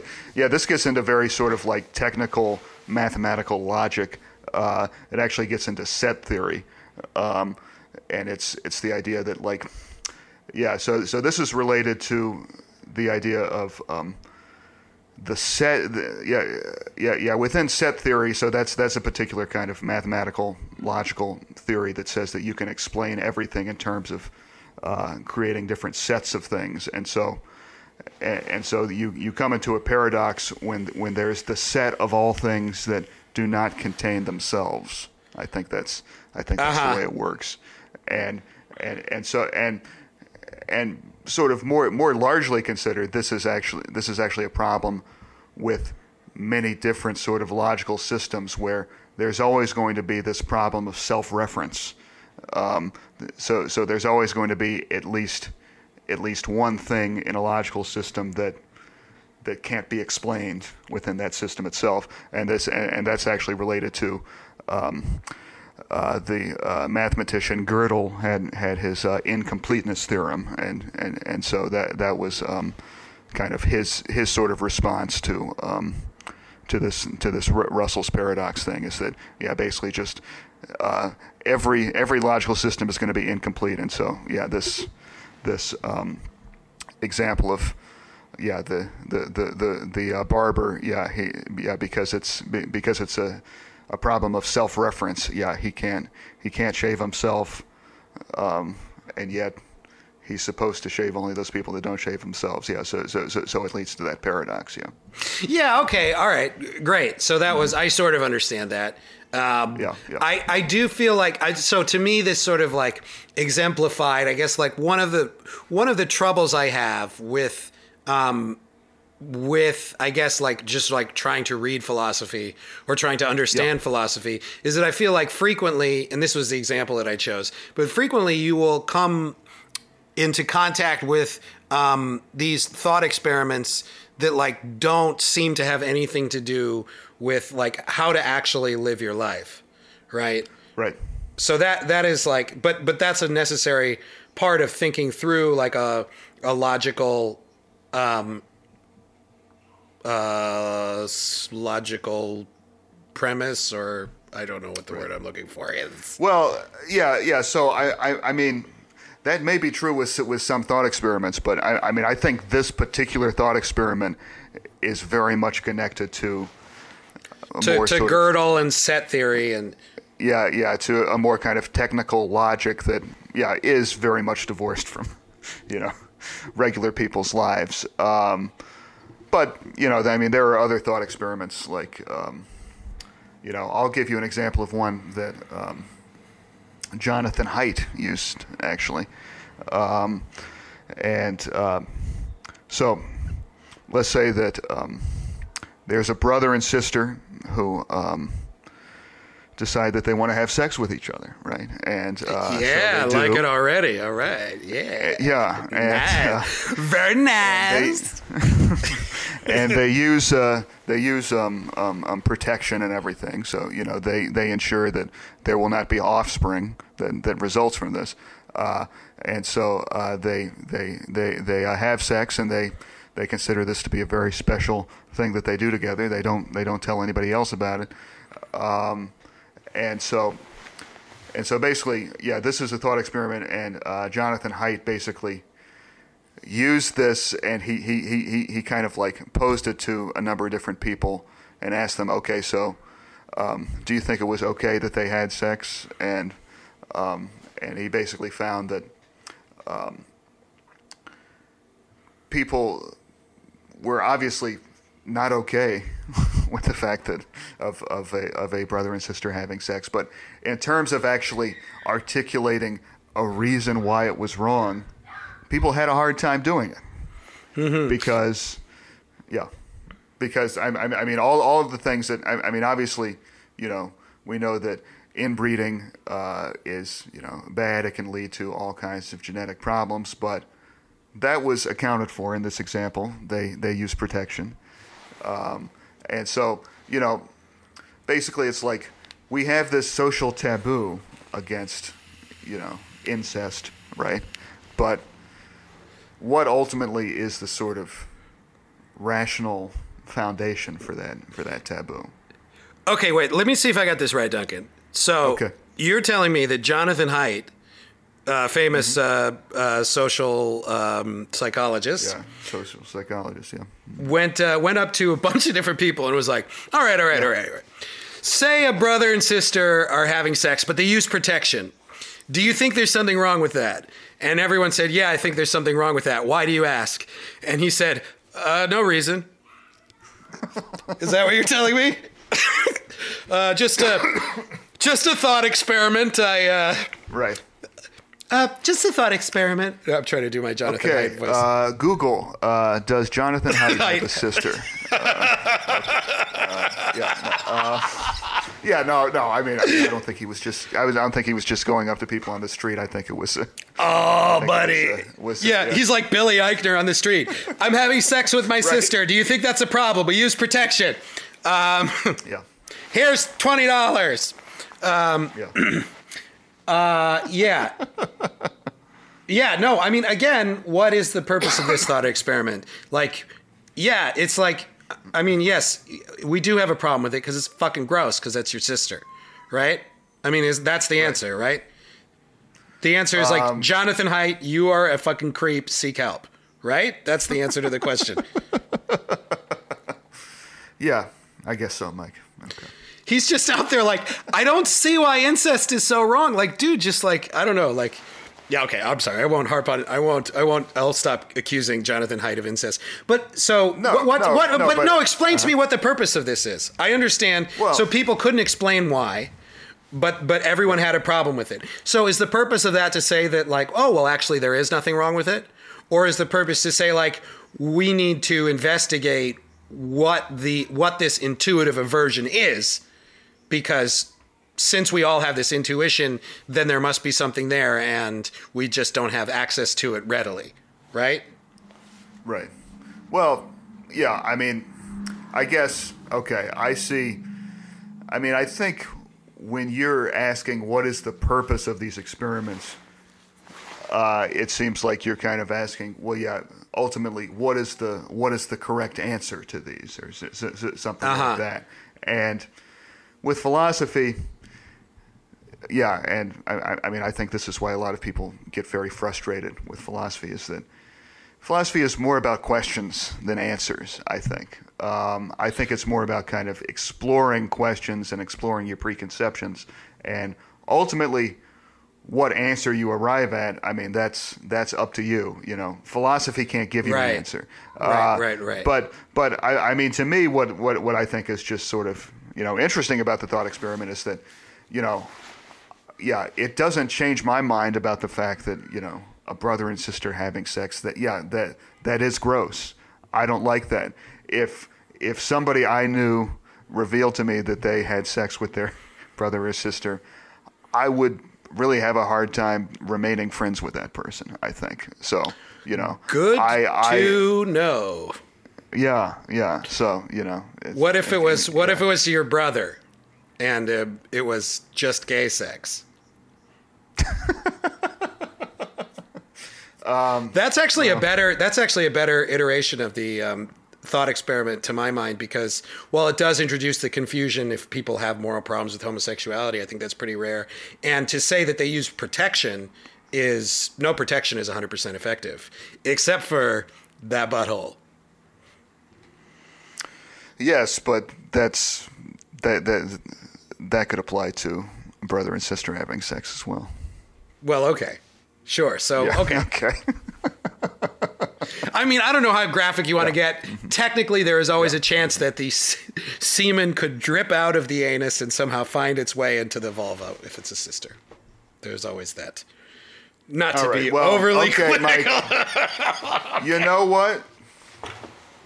You actually you actually uh, happened upon the answer to this one. Yes! I There solved the is an thought experiment. You solved it. Yeah. right. so the thought experiment: if a brother and sister have sex but they use use protection, uh, uh, uh, is that a problem? Um, the actual answer to that is um, have sex with your brother instead. Uh, so yeah, we Okay. solved it. yeah. Yeah, Yeah. Okay. Got it. Solved it. Interesting. No, that's fascinating. I was I was just joshing around. I was just playing around. No, no, but that, that's that, that's fine. But yeah, so you know, it's just you know, it kind of gets us to reflect upon the fact that you know a lot of our a lot of things that we think are like kind of moral stances that we have don't necessarily have a rational basis behind them. Mm-hmm. Um, you know, I think that's I think that's maybe you know broadly considered the the purpose of that thought experiment. Right on. Cool, man. Cool, man. Yeah. fascinating. I would love to explore more um, thought experiments. I know there's that famous one on the train, right? The train and the, um, but uh, just for future. Oh, the yeah the the um, um, trolley. Yeah. Yeah. Yeah, the tro- oh trolley. Yeah. Yeah. yeah. Mhm, yeah. We don't need to go into that right now. That one is Sure, that one features very heavily in um, uh, the Good Place, which is a Oh, show yes. that we both enjoy very much, and we'll probably Yep, get to yep. at some point. Um, one thing I do want to get to, we don't have a whole lot of time left. I mean, Sure. that's technically not true. We have as much time as we want, but we don't. But yeah. you know, we don't have a whole lot of time we- left. Yeah, if we if if if if we want these episodes to be a, a reasonable length of time, yeah, we don't. Yeah, yeah, yeah. We have we have it, not very much time left based on our self-imposed time constraint.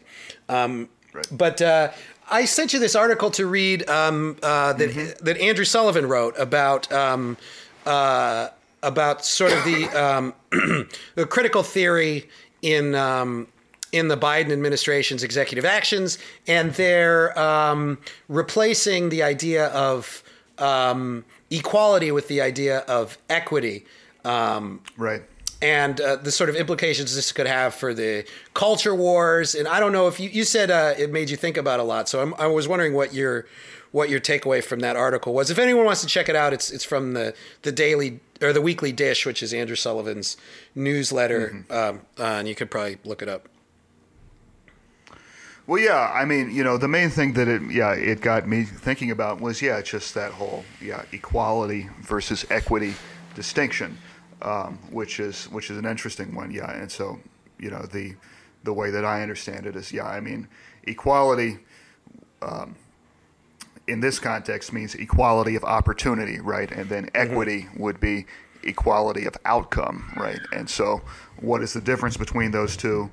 And is is one good and the other bad? You know, and I mean, this is something that, yeah, um, another another guy that we both. Um, I think uh, appreciate a lot. Uh, Jordan Peterson uh, talks about this a lot. He talks about um, equality of opportunity being, um, of course, s- s- something that, that our society needs to have, but equality of outcome being uh, a horrible and uh, pernicious thing that um, that will, um, yeah, ultimately lead to, yeah, something like the uh, the uh, Soviet Union, um, and. Um, yeah, I mean, it's it's tough for me to sort of um, parse this um, too much because, in terms of equality versus equity, I mean, you know, there may be certain situations where where it is it, it is necessary to kind of um, create an equality of outcome as well, depending upon the level of sort of um, injustice or or inequality that has um, that has kind of um, existed, uh, and uh, yeah, and so I kind of I kind of just felt like you know talking about equality versus equity in an abstract way only kind of gets you so far. I mean, I I, mean, I feel I, I feel like it.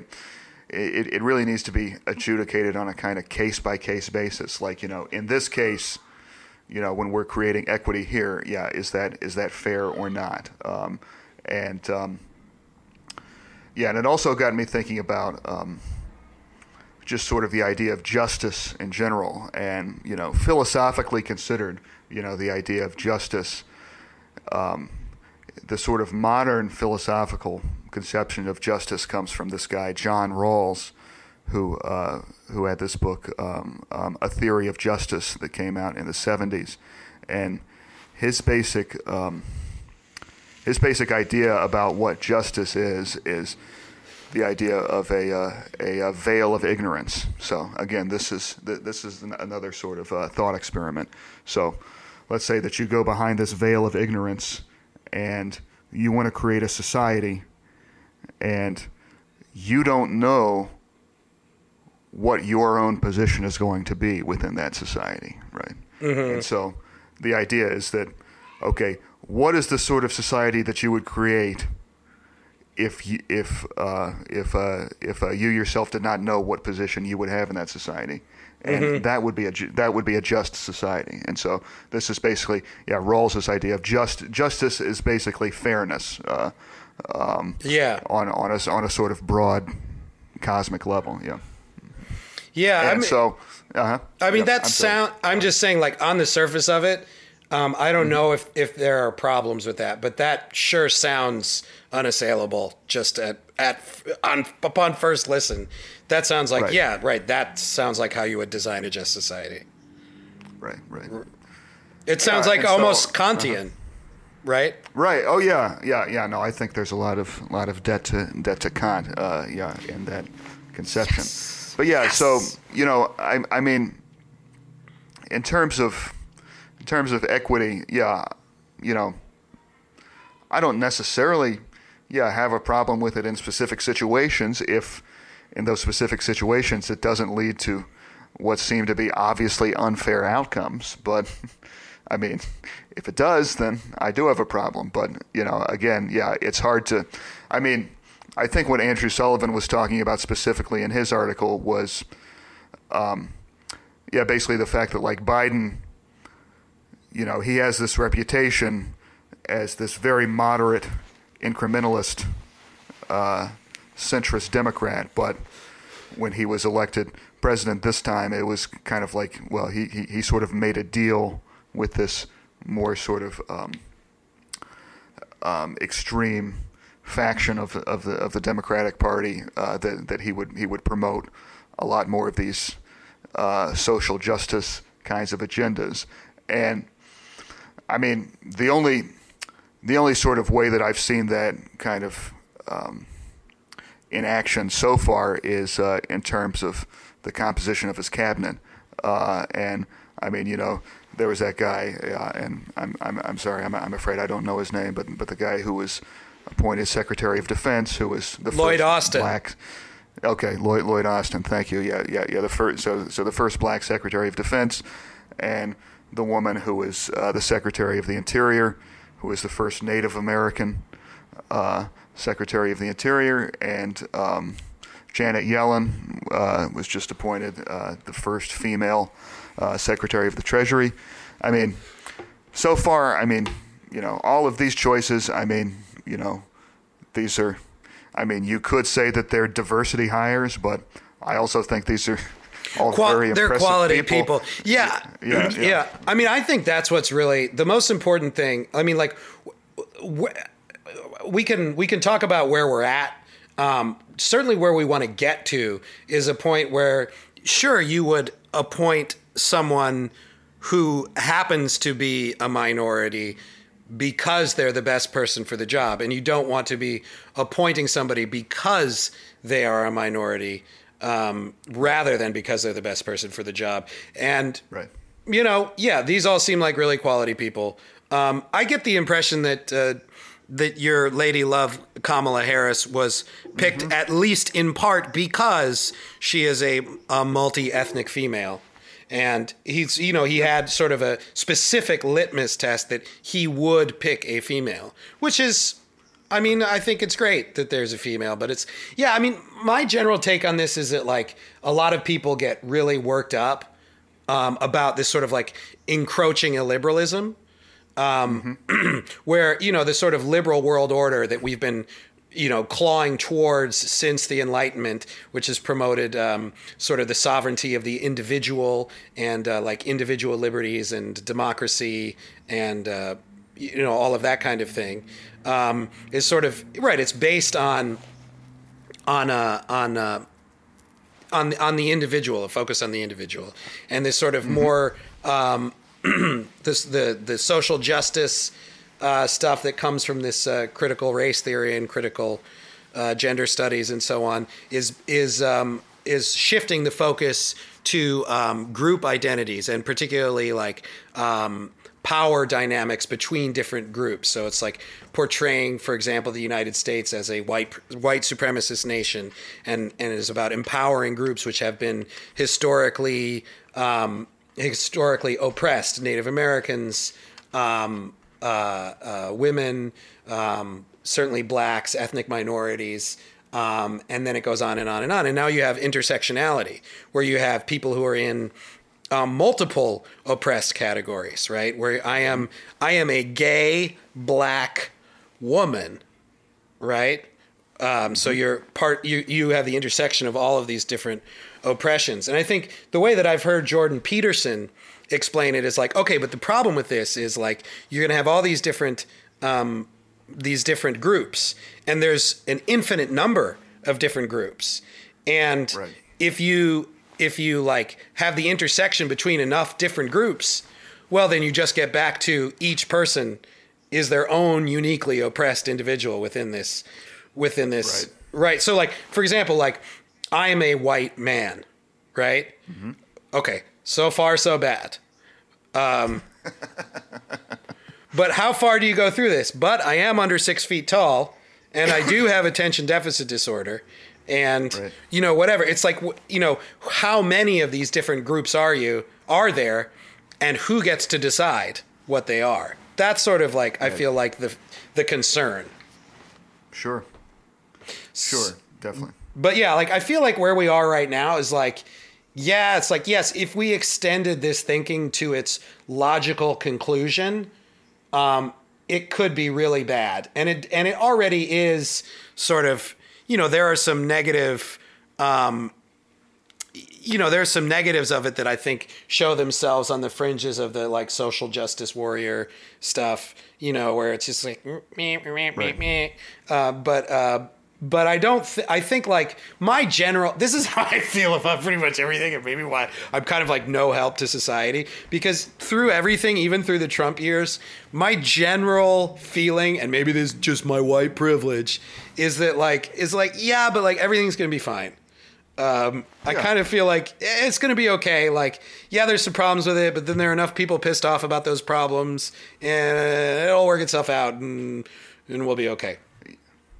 Yeah, yeah, yeah. No, I and I, I'm pretty much in uh, agreement with you there, Mike. Yeah, I mean, I when I when I read all of these, yeah, think pieces online about this this encroaching ideology, and it's like, yeah, you know, we we really need to fight against this before, but but but before this just completely takes over society, and it, yeah, I I'm always highly skeptical about those sorts of uh, characterizations of things. It's like, yeah, no, I mean, I think, I think that you know, the social justice thing, it's maybe gotten a little out of hand right now, but yeah, I, I, I- I think it's going to kind of work itself out. Uh, because it does seem, yeah, and it does seem like there is enough of a backlash to it that it's like it's got to burn itself out. It's got to. I think. Yeah. Like I think the right thing is is to to make here. Here's something I tweeted today. I said, men and women are the same. That's my well, that's why my wife and I took turns giving birth to our children. Yeah, yeah. Right. So it's just like, it's okay. Oh, Mike, that is that is so controversial. Well, that's one of the things. So there's protection for transgender rights as um, part of the Biden administration's um, uh, um, executive orders. I think Right. basically, like every sane person supports um, supports that. Like people, everyone should be treated with dignity and respect and equally under the law. Um, I think it. I think some of these people, uh, the trans activists, go uh, overboard by insisting that there's no such thing as biological sex. And it's just like we all just know that that's not true. And like, Right. of course, like trans women should not be able to compete in the Olympics in the women's category. I mean, it's just like obviously not. Right.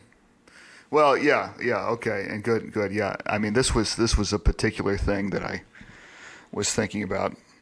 Is that, yeah, I mean, like that statement, you know, a trans woman is a woman, right? I mean, you know, that's that's that kind of formulation has been very kind of debated, and that's that's very kind of fraught right now, and you know yeah, in terms of trans people in general, yeah, I, I mean, I, yeah, I'm I'm totally in favor of, you know, equal legal protections and so forth.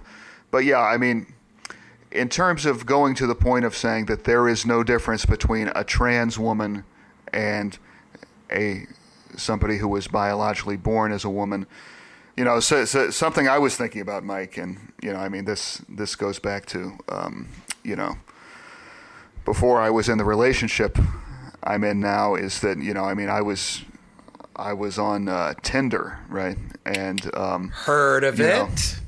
yeah yeah uh, and um, you know when, when when when you're on Tinder and you know you you give your preferences and everything right um, you know it says you you know I mean I say I'm I'm a man I'm interested in women and so you know there will be profiles that come up and you know in just about just about every case that I know about I, I mean if if there were if there was somebody who was who was a trans woman you know she would say I am trans right and and, and you know uh, whenever I saw a trans woman I immediately swiped left um, you know that was that was just not what I was interested in. Well, And- right. You're not a and- bigot, yeah. just not your type, right? Well, yeah, and so you know, and so you know, this is this is the thing I'm wondering, and I mean, this is this is like the real test case. I feel for like that statement: a trans woman is a woman. Okay, well, if you are a heterosexual man or a homosexual woman, you know, if you are somebody whose sexual preference is women, generally speaking, uh, would you would you um, would you be willing to uh, be in a relationship with a trans woman, or would knowing that they're a trans woman be an immediate disqualifier for you? And you know, obviously, there's some queer people whose uh, sexuality is more fluid, and so they have they have no problem with that. But yeah, I mean, if your if your sexual preference is women, is yeah, are are you are are you willing to? Uh, is that a deal breaker for you? Right? Yeah, yeah. I th- I think for a lot of people, they would say, yeah, yeah, no, I, I would prefer not trans women. Yeah, no, just just by by yeah biological women. And are you being transphobic? for thinking that. I mean, am, am, is is what I'm saying right now? Is this like 50 years ago? Somebody saying, eh, "I just I just couldn't be attracted to a black person." You know, I I, I mean, if you, you know, someday is is uh, what I'm saying going to be like that? Uh, yeah. yeah. Well, I think mm-hmm. that that's part of what the reaction to this all this critical theory is. Is uh, the yeah. people are afraid that in 50 years it will be like that um, right, right. and and and they don't want it to be like that, right? Uh, mm-hmm. And I don't know. I'll say this. I mean, this is like a little bit personal, so maybe I'll edit it out later. But I have um, a son mm-hmm. who's eight years old who likes to dress up like a girl. Um, mm-hmm. And so, like at the school that that we sent him to, they like were very encouraging of him, clearly versed in this kind of education of this sort of postmodern critical theory kind of stuff where right. where they're like oh well you get to choose your gender and do you want to be uh, do you want to be called her or him and he doesn't know he's a kid right. he doesn't sure. know and so he goes yeah, uh, i guess her so now mm-hmm. he's going to this school where he's right. referred to as a girl and it's not good for him it's not yeah. Like it's it's he's he's confused. He feels very inhibited in school in a way that he never did mm-hmm. before. It used to be like he was a right. boy and he'd go to school and all the other kids would be wearing you know all the other kids would be like why are you wearing nail polish and he'd be like cuz I like to wear nail polish. Fuck off. But now right. he's like now he's at school and because of this like that because of this sort of doctrine that they have encouraged you know he's like walking around with his shoulders up tight like he has this terrible secret you know? Right. and and i don't i think it's overreach of this particular ideology. Now yeah maybe in 50 years they'll say i was a bigot. I don't know. What i don't know. But it doesn't it just like in this case it feels like it's wrong. Right.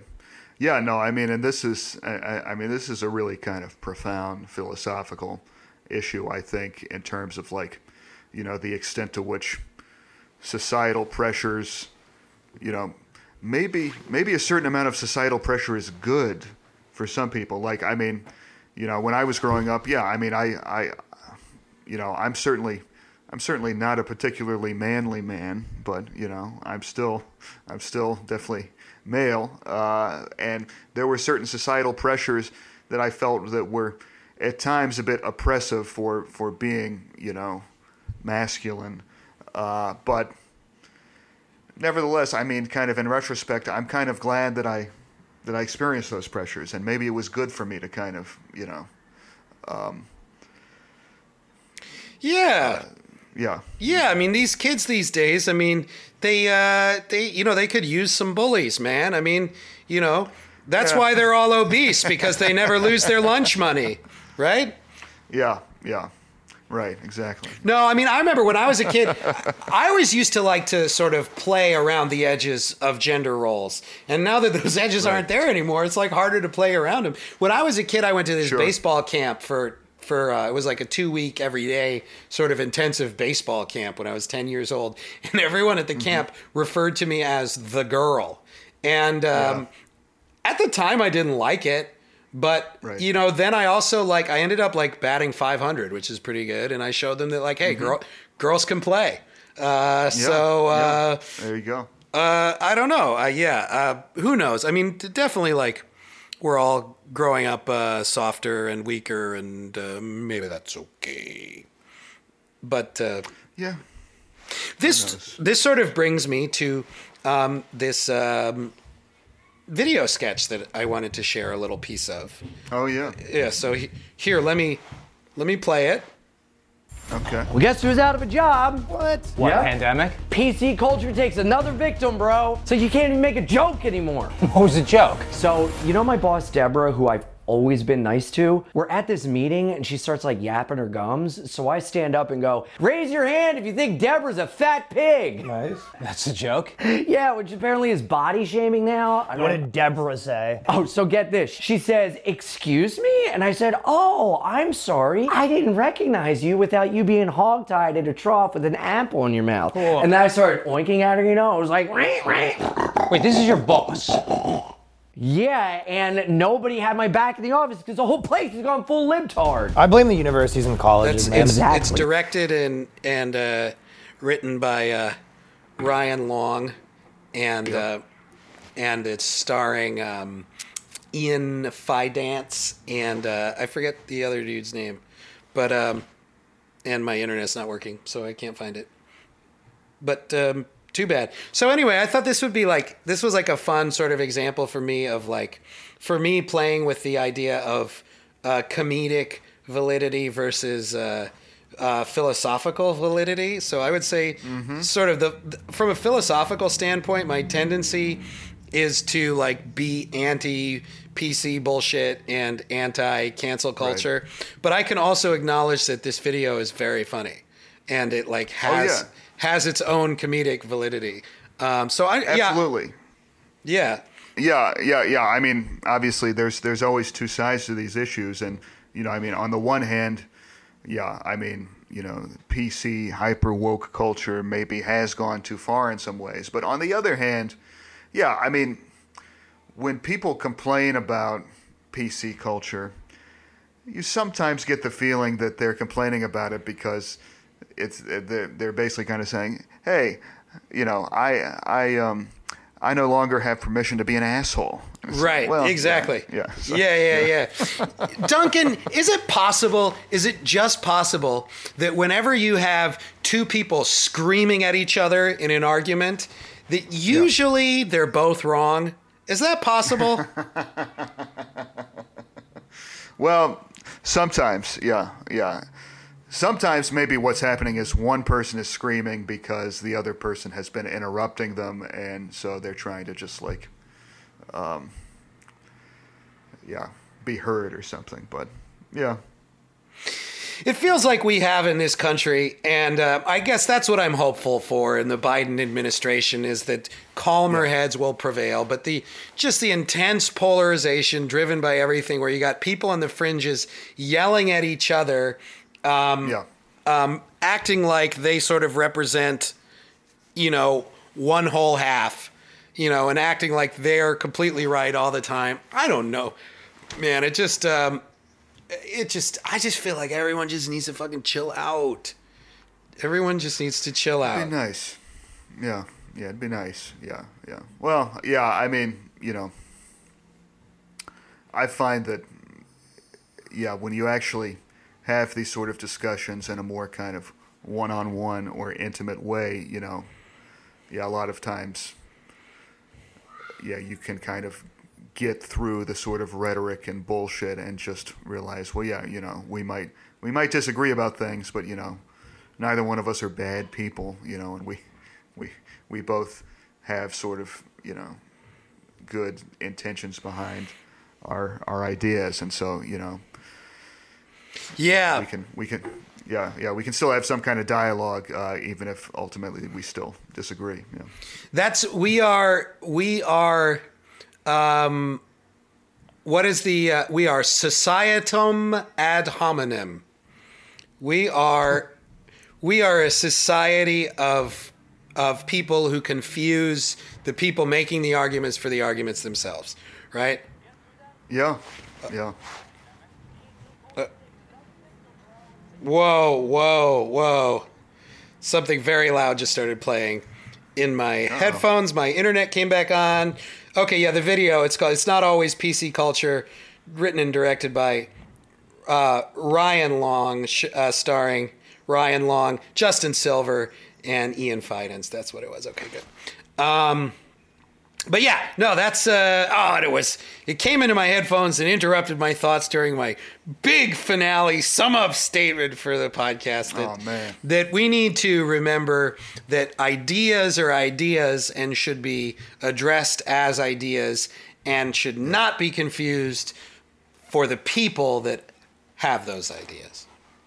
That's how we regain Amen. our common humanity. So anyway. Amen, brother. Anything else? Um, I'm tempted to just leave it there. Yeah, no, I think uh, I think we covered a lot of ground. Yeah. We covered a lot of ground, but I'm still sitting in the same place in this dirty basement. This is a very dirty basement.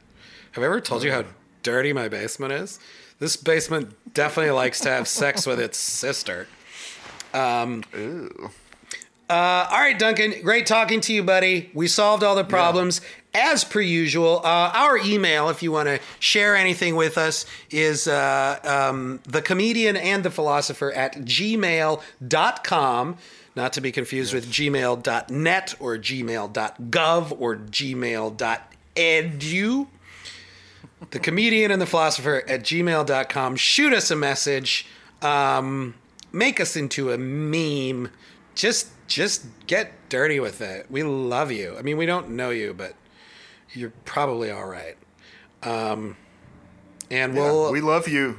We we love you if you've been listening to this entire episode. Yeah.